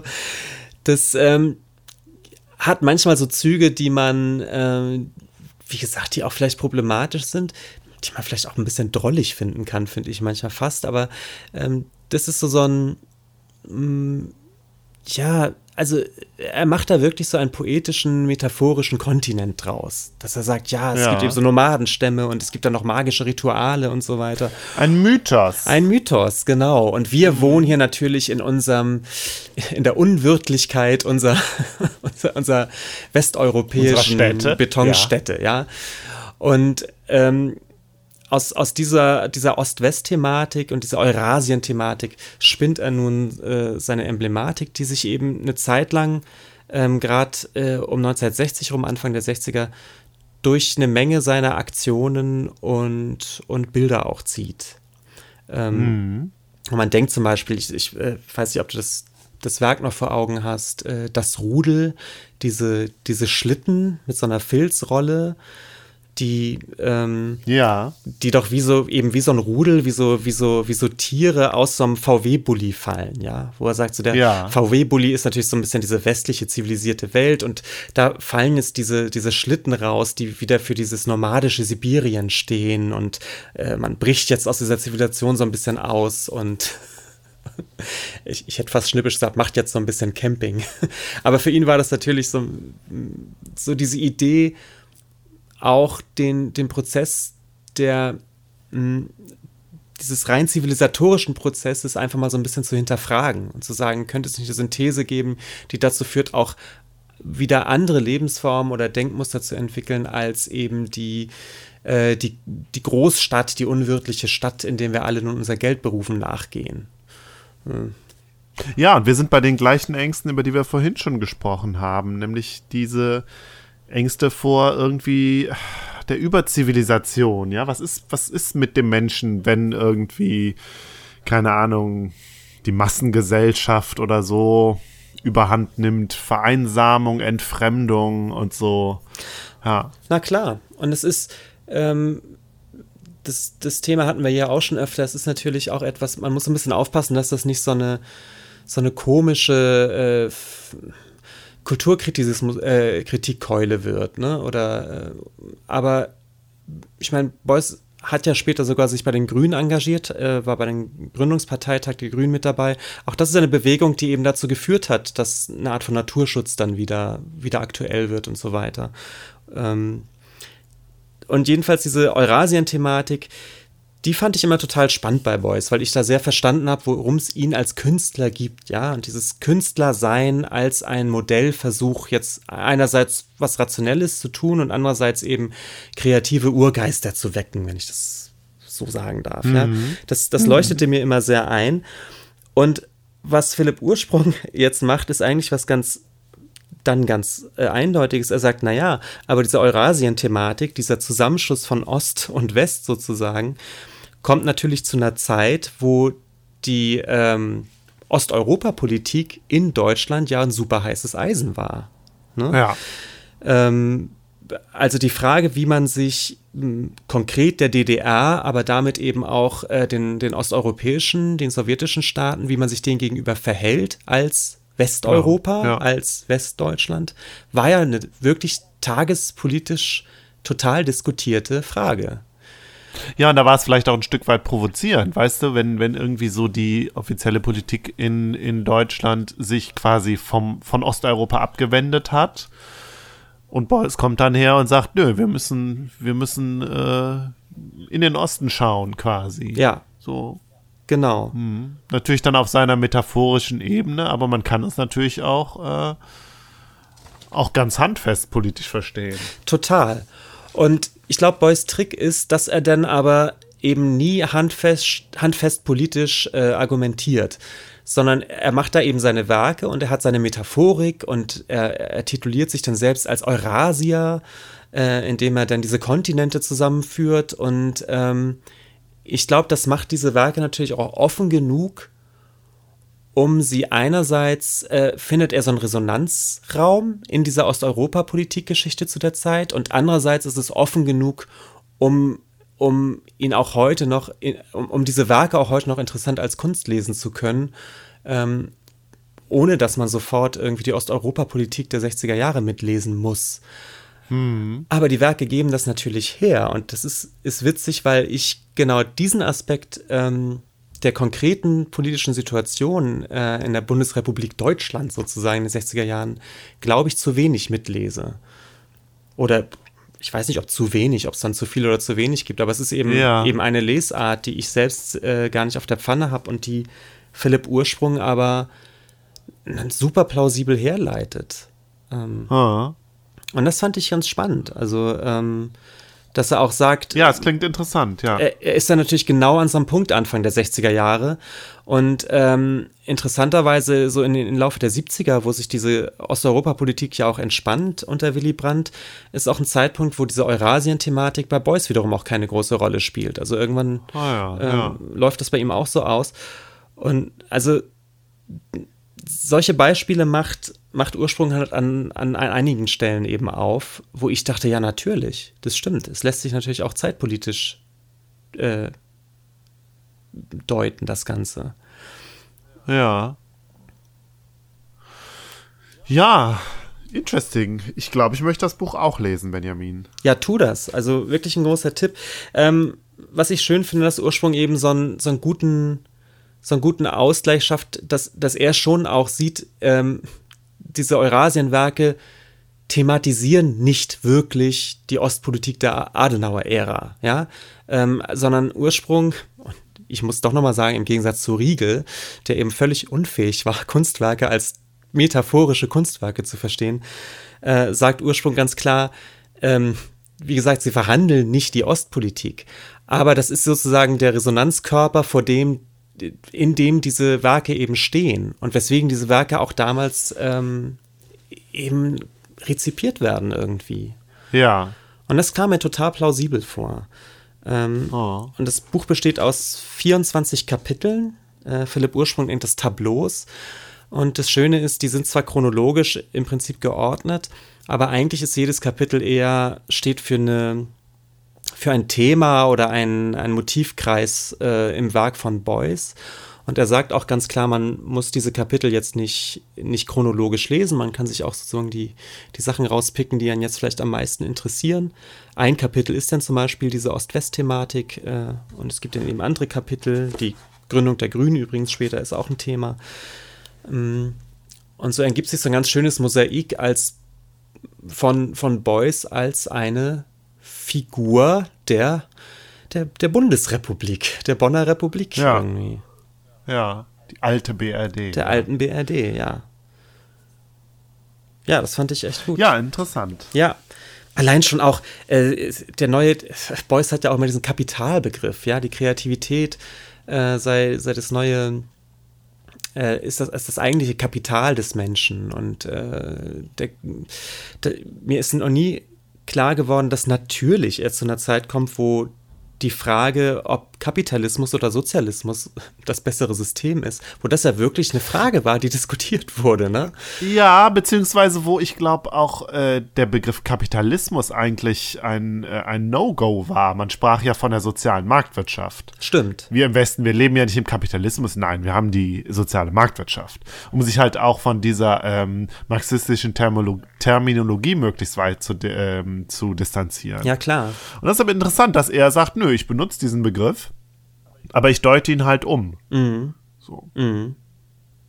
Kann man natürlich jetzt so sehen oder so, als kann man als Distanzierung vom Marxismus lesen. Man kann aber auch sagen, äh, nö, ich versuche das jetzt hier nochmal ein bisschen weiter, ein bisschen größer zu fassen und den Begriff äh, einfach nochmal äh, in den Diskurs zu werfen, quasi, mit einem anderen Turn. Ja, ja. Ja, äh, ja also das wie gesagt, er leitet das auch so plausibel her, dass ich dachte, ja, natürlich. Also es ist dann eigentlich so augenscheinlich. Ähm, vielleicht äh, sind auch wirklich Zeitgenossen von Beuys, vielleicht ist denen das alles viel klarer, weil die natürlich diese Zeit als Zeitzeugen mitbekommen haben und diese Diskurse ja, auch einfach auch, kennen. Ja. Aber sowas wie die Osteuropapolitik Anfang der 60er ist ehrlich gesagt für mich was sehr, sehr historisches. Und, ähm, ist es, ist es, Benjamin, das ist für uns alles historisch, ja. Ja, und für mich ist das, äh, ist das wirklich mal eine neue, eine neue Sicht auf Beuys, die, ähm, die total funktioniert, die super plausibel ist und die ich für mich jetzt gerade ein bisschen neu entdecke. Das, das äh, ist eigentlich echt sehr schön. Übrigens als Nebenbefund noch, der Philipp Ursprung ist eben auch Architekturprofessor oder Architekturgeschichtsprofessor. Und das ist auch schön, wie er Querverbindung zur Architektur schafft. Also die, ich glaube, ich nannte den Begriff schon die Unwirtlichkeit der Städte.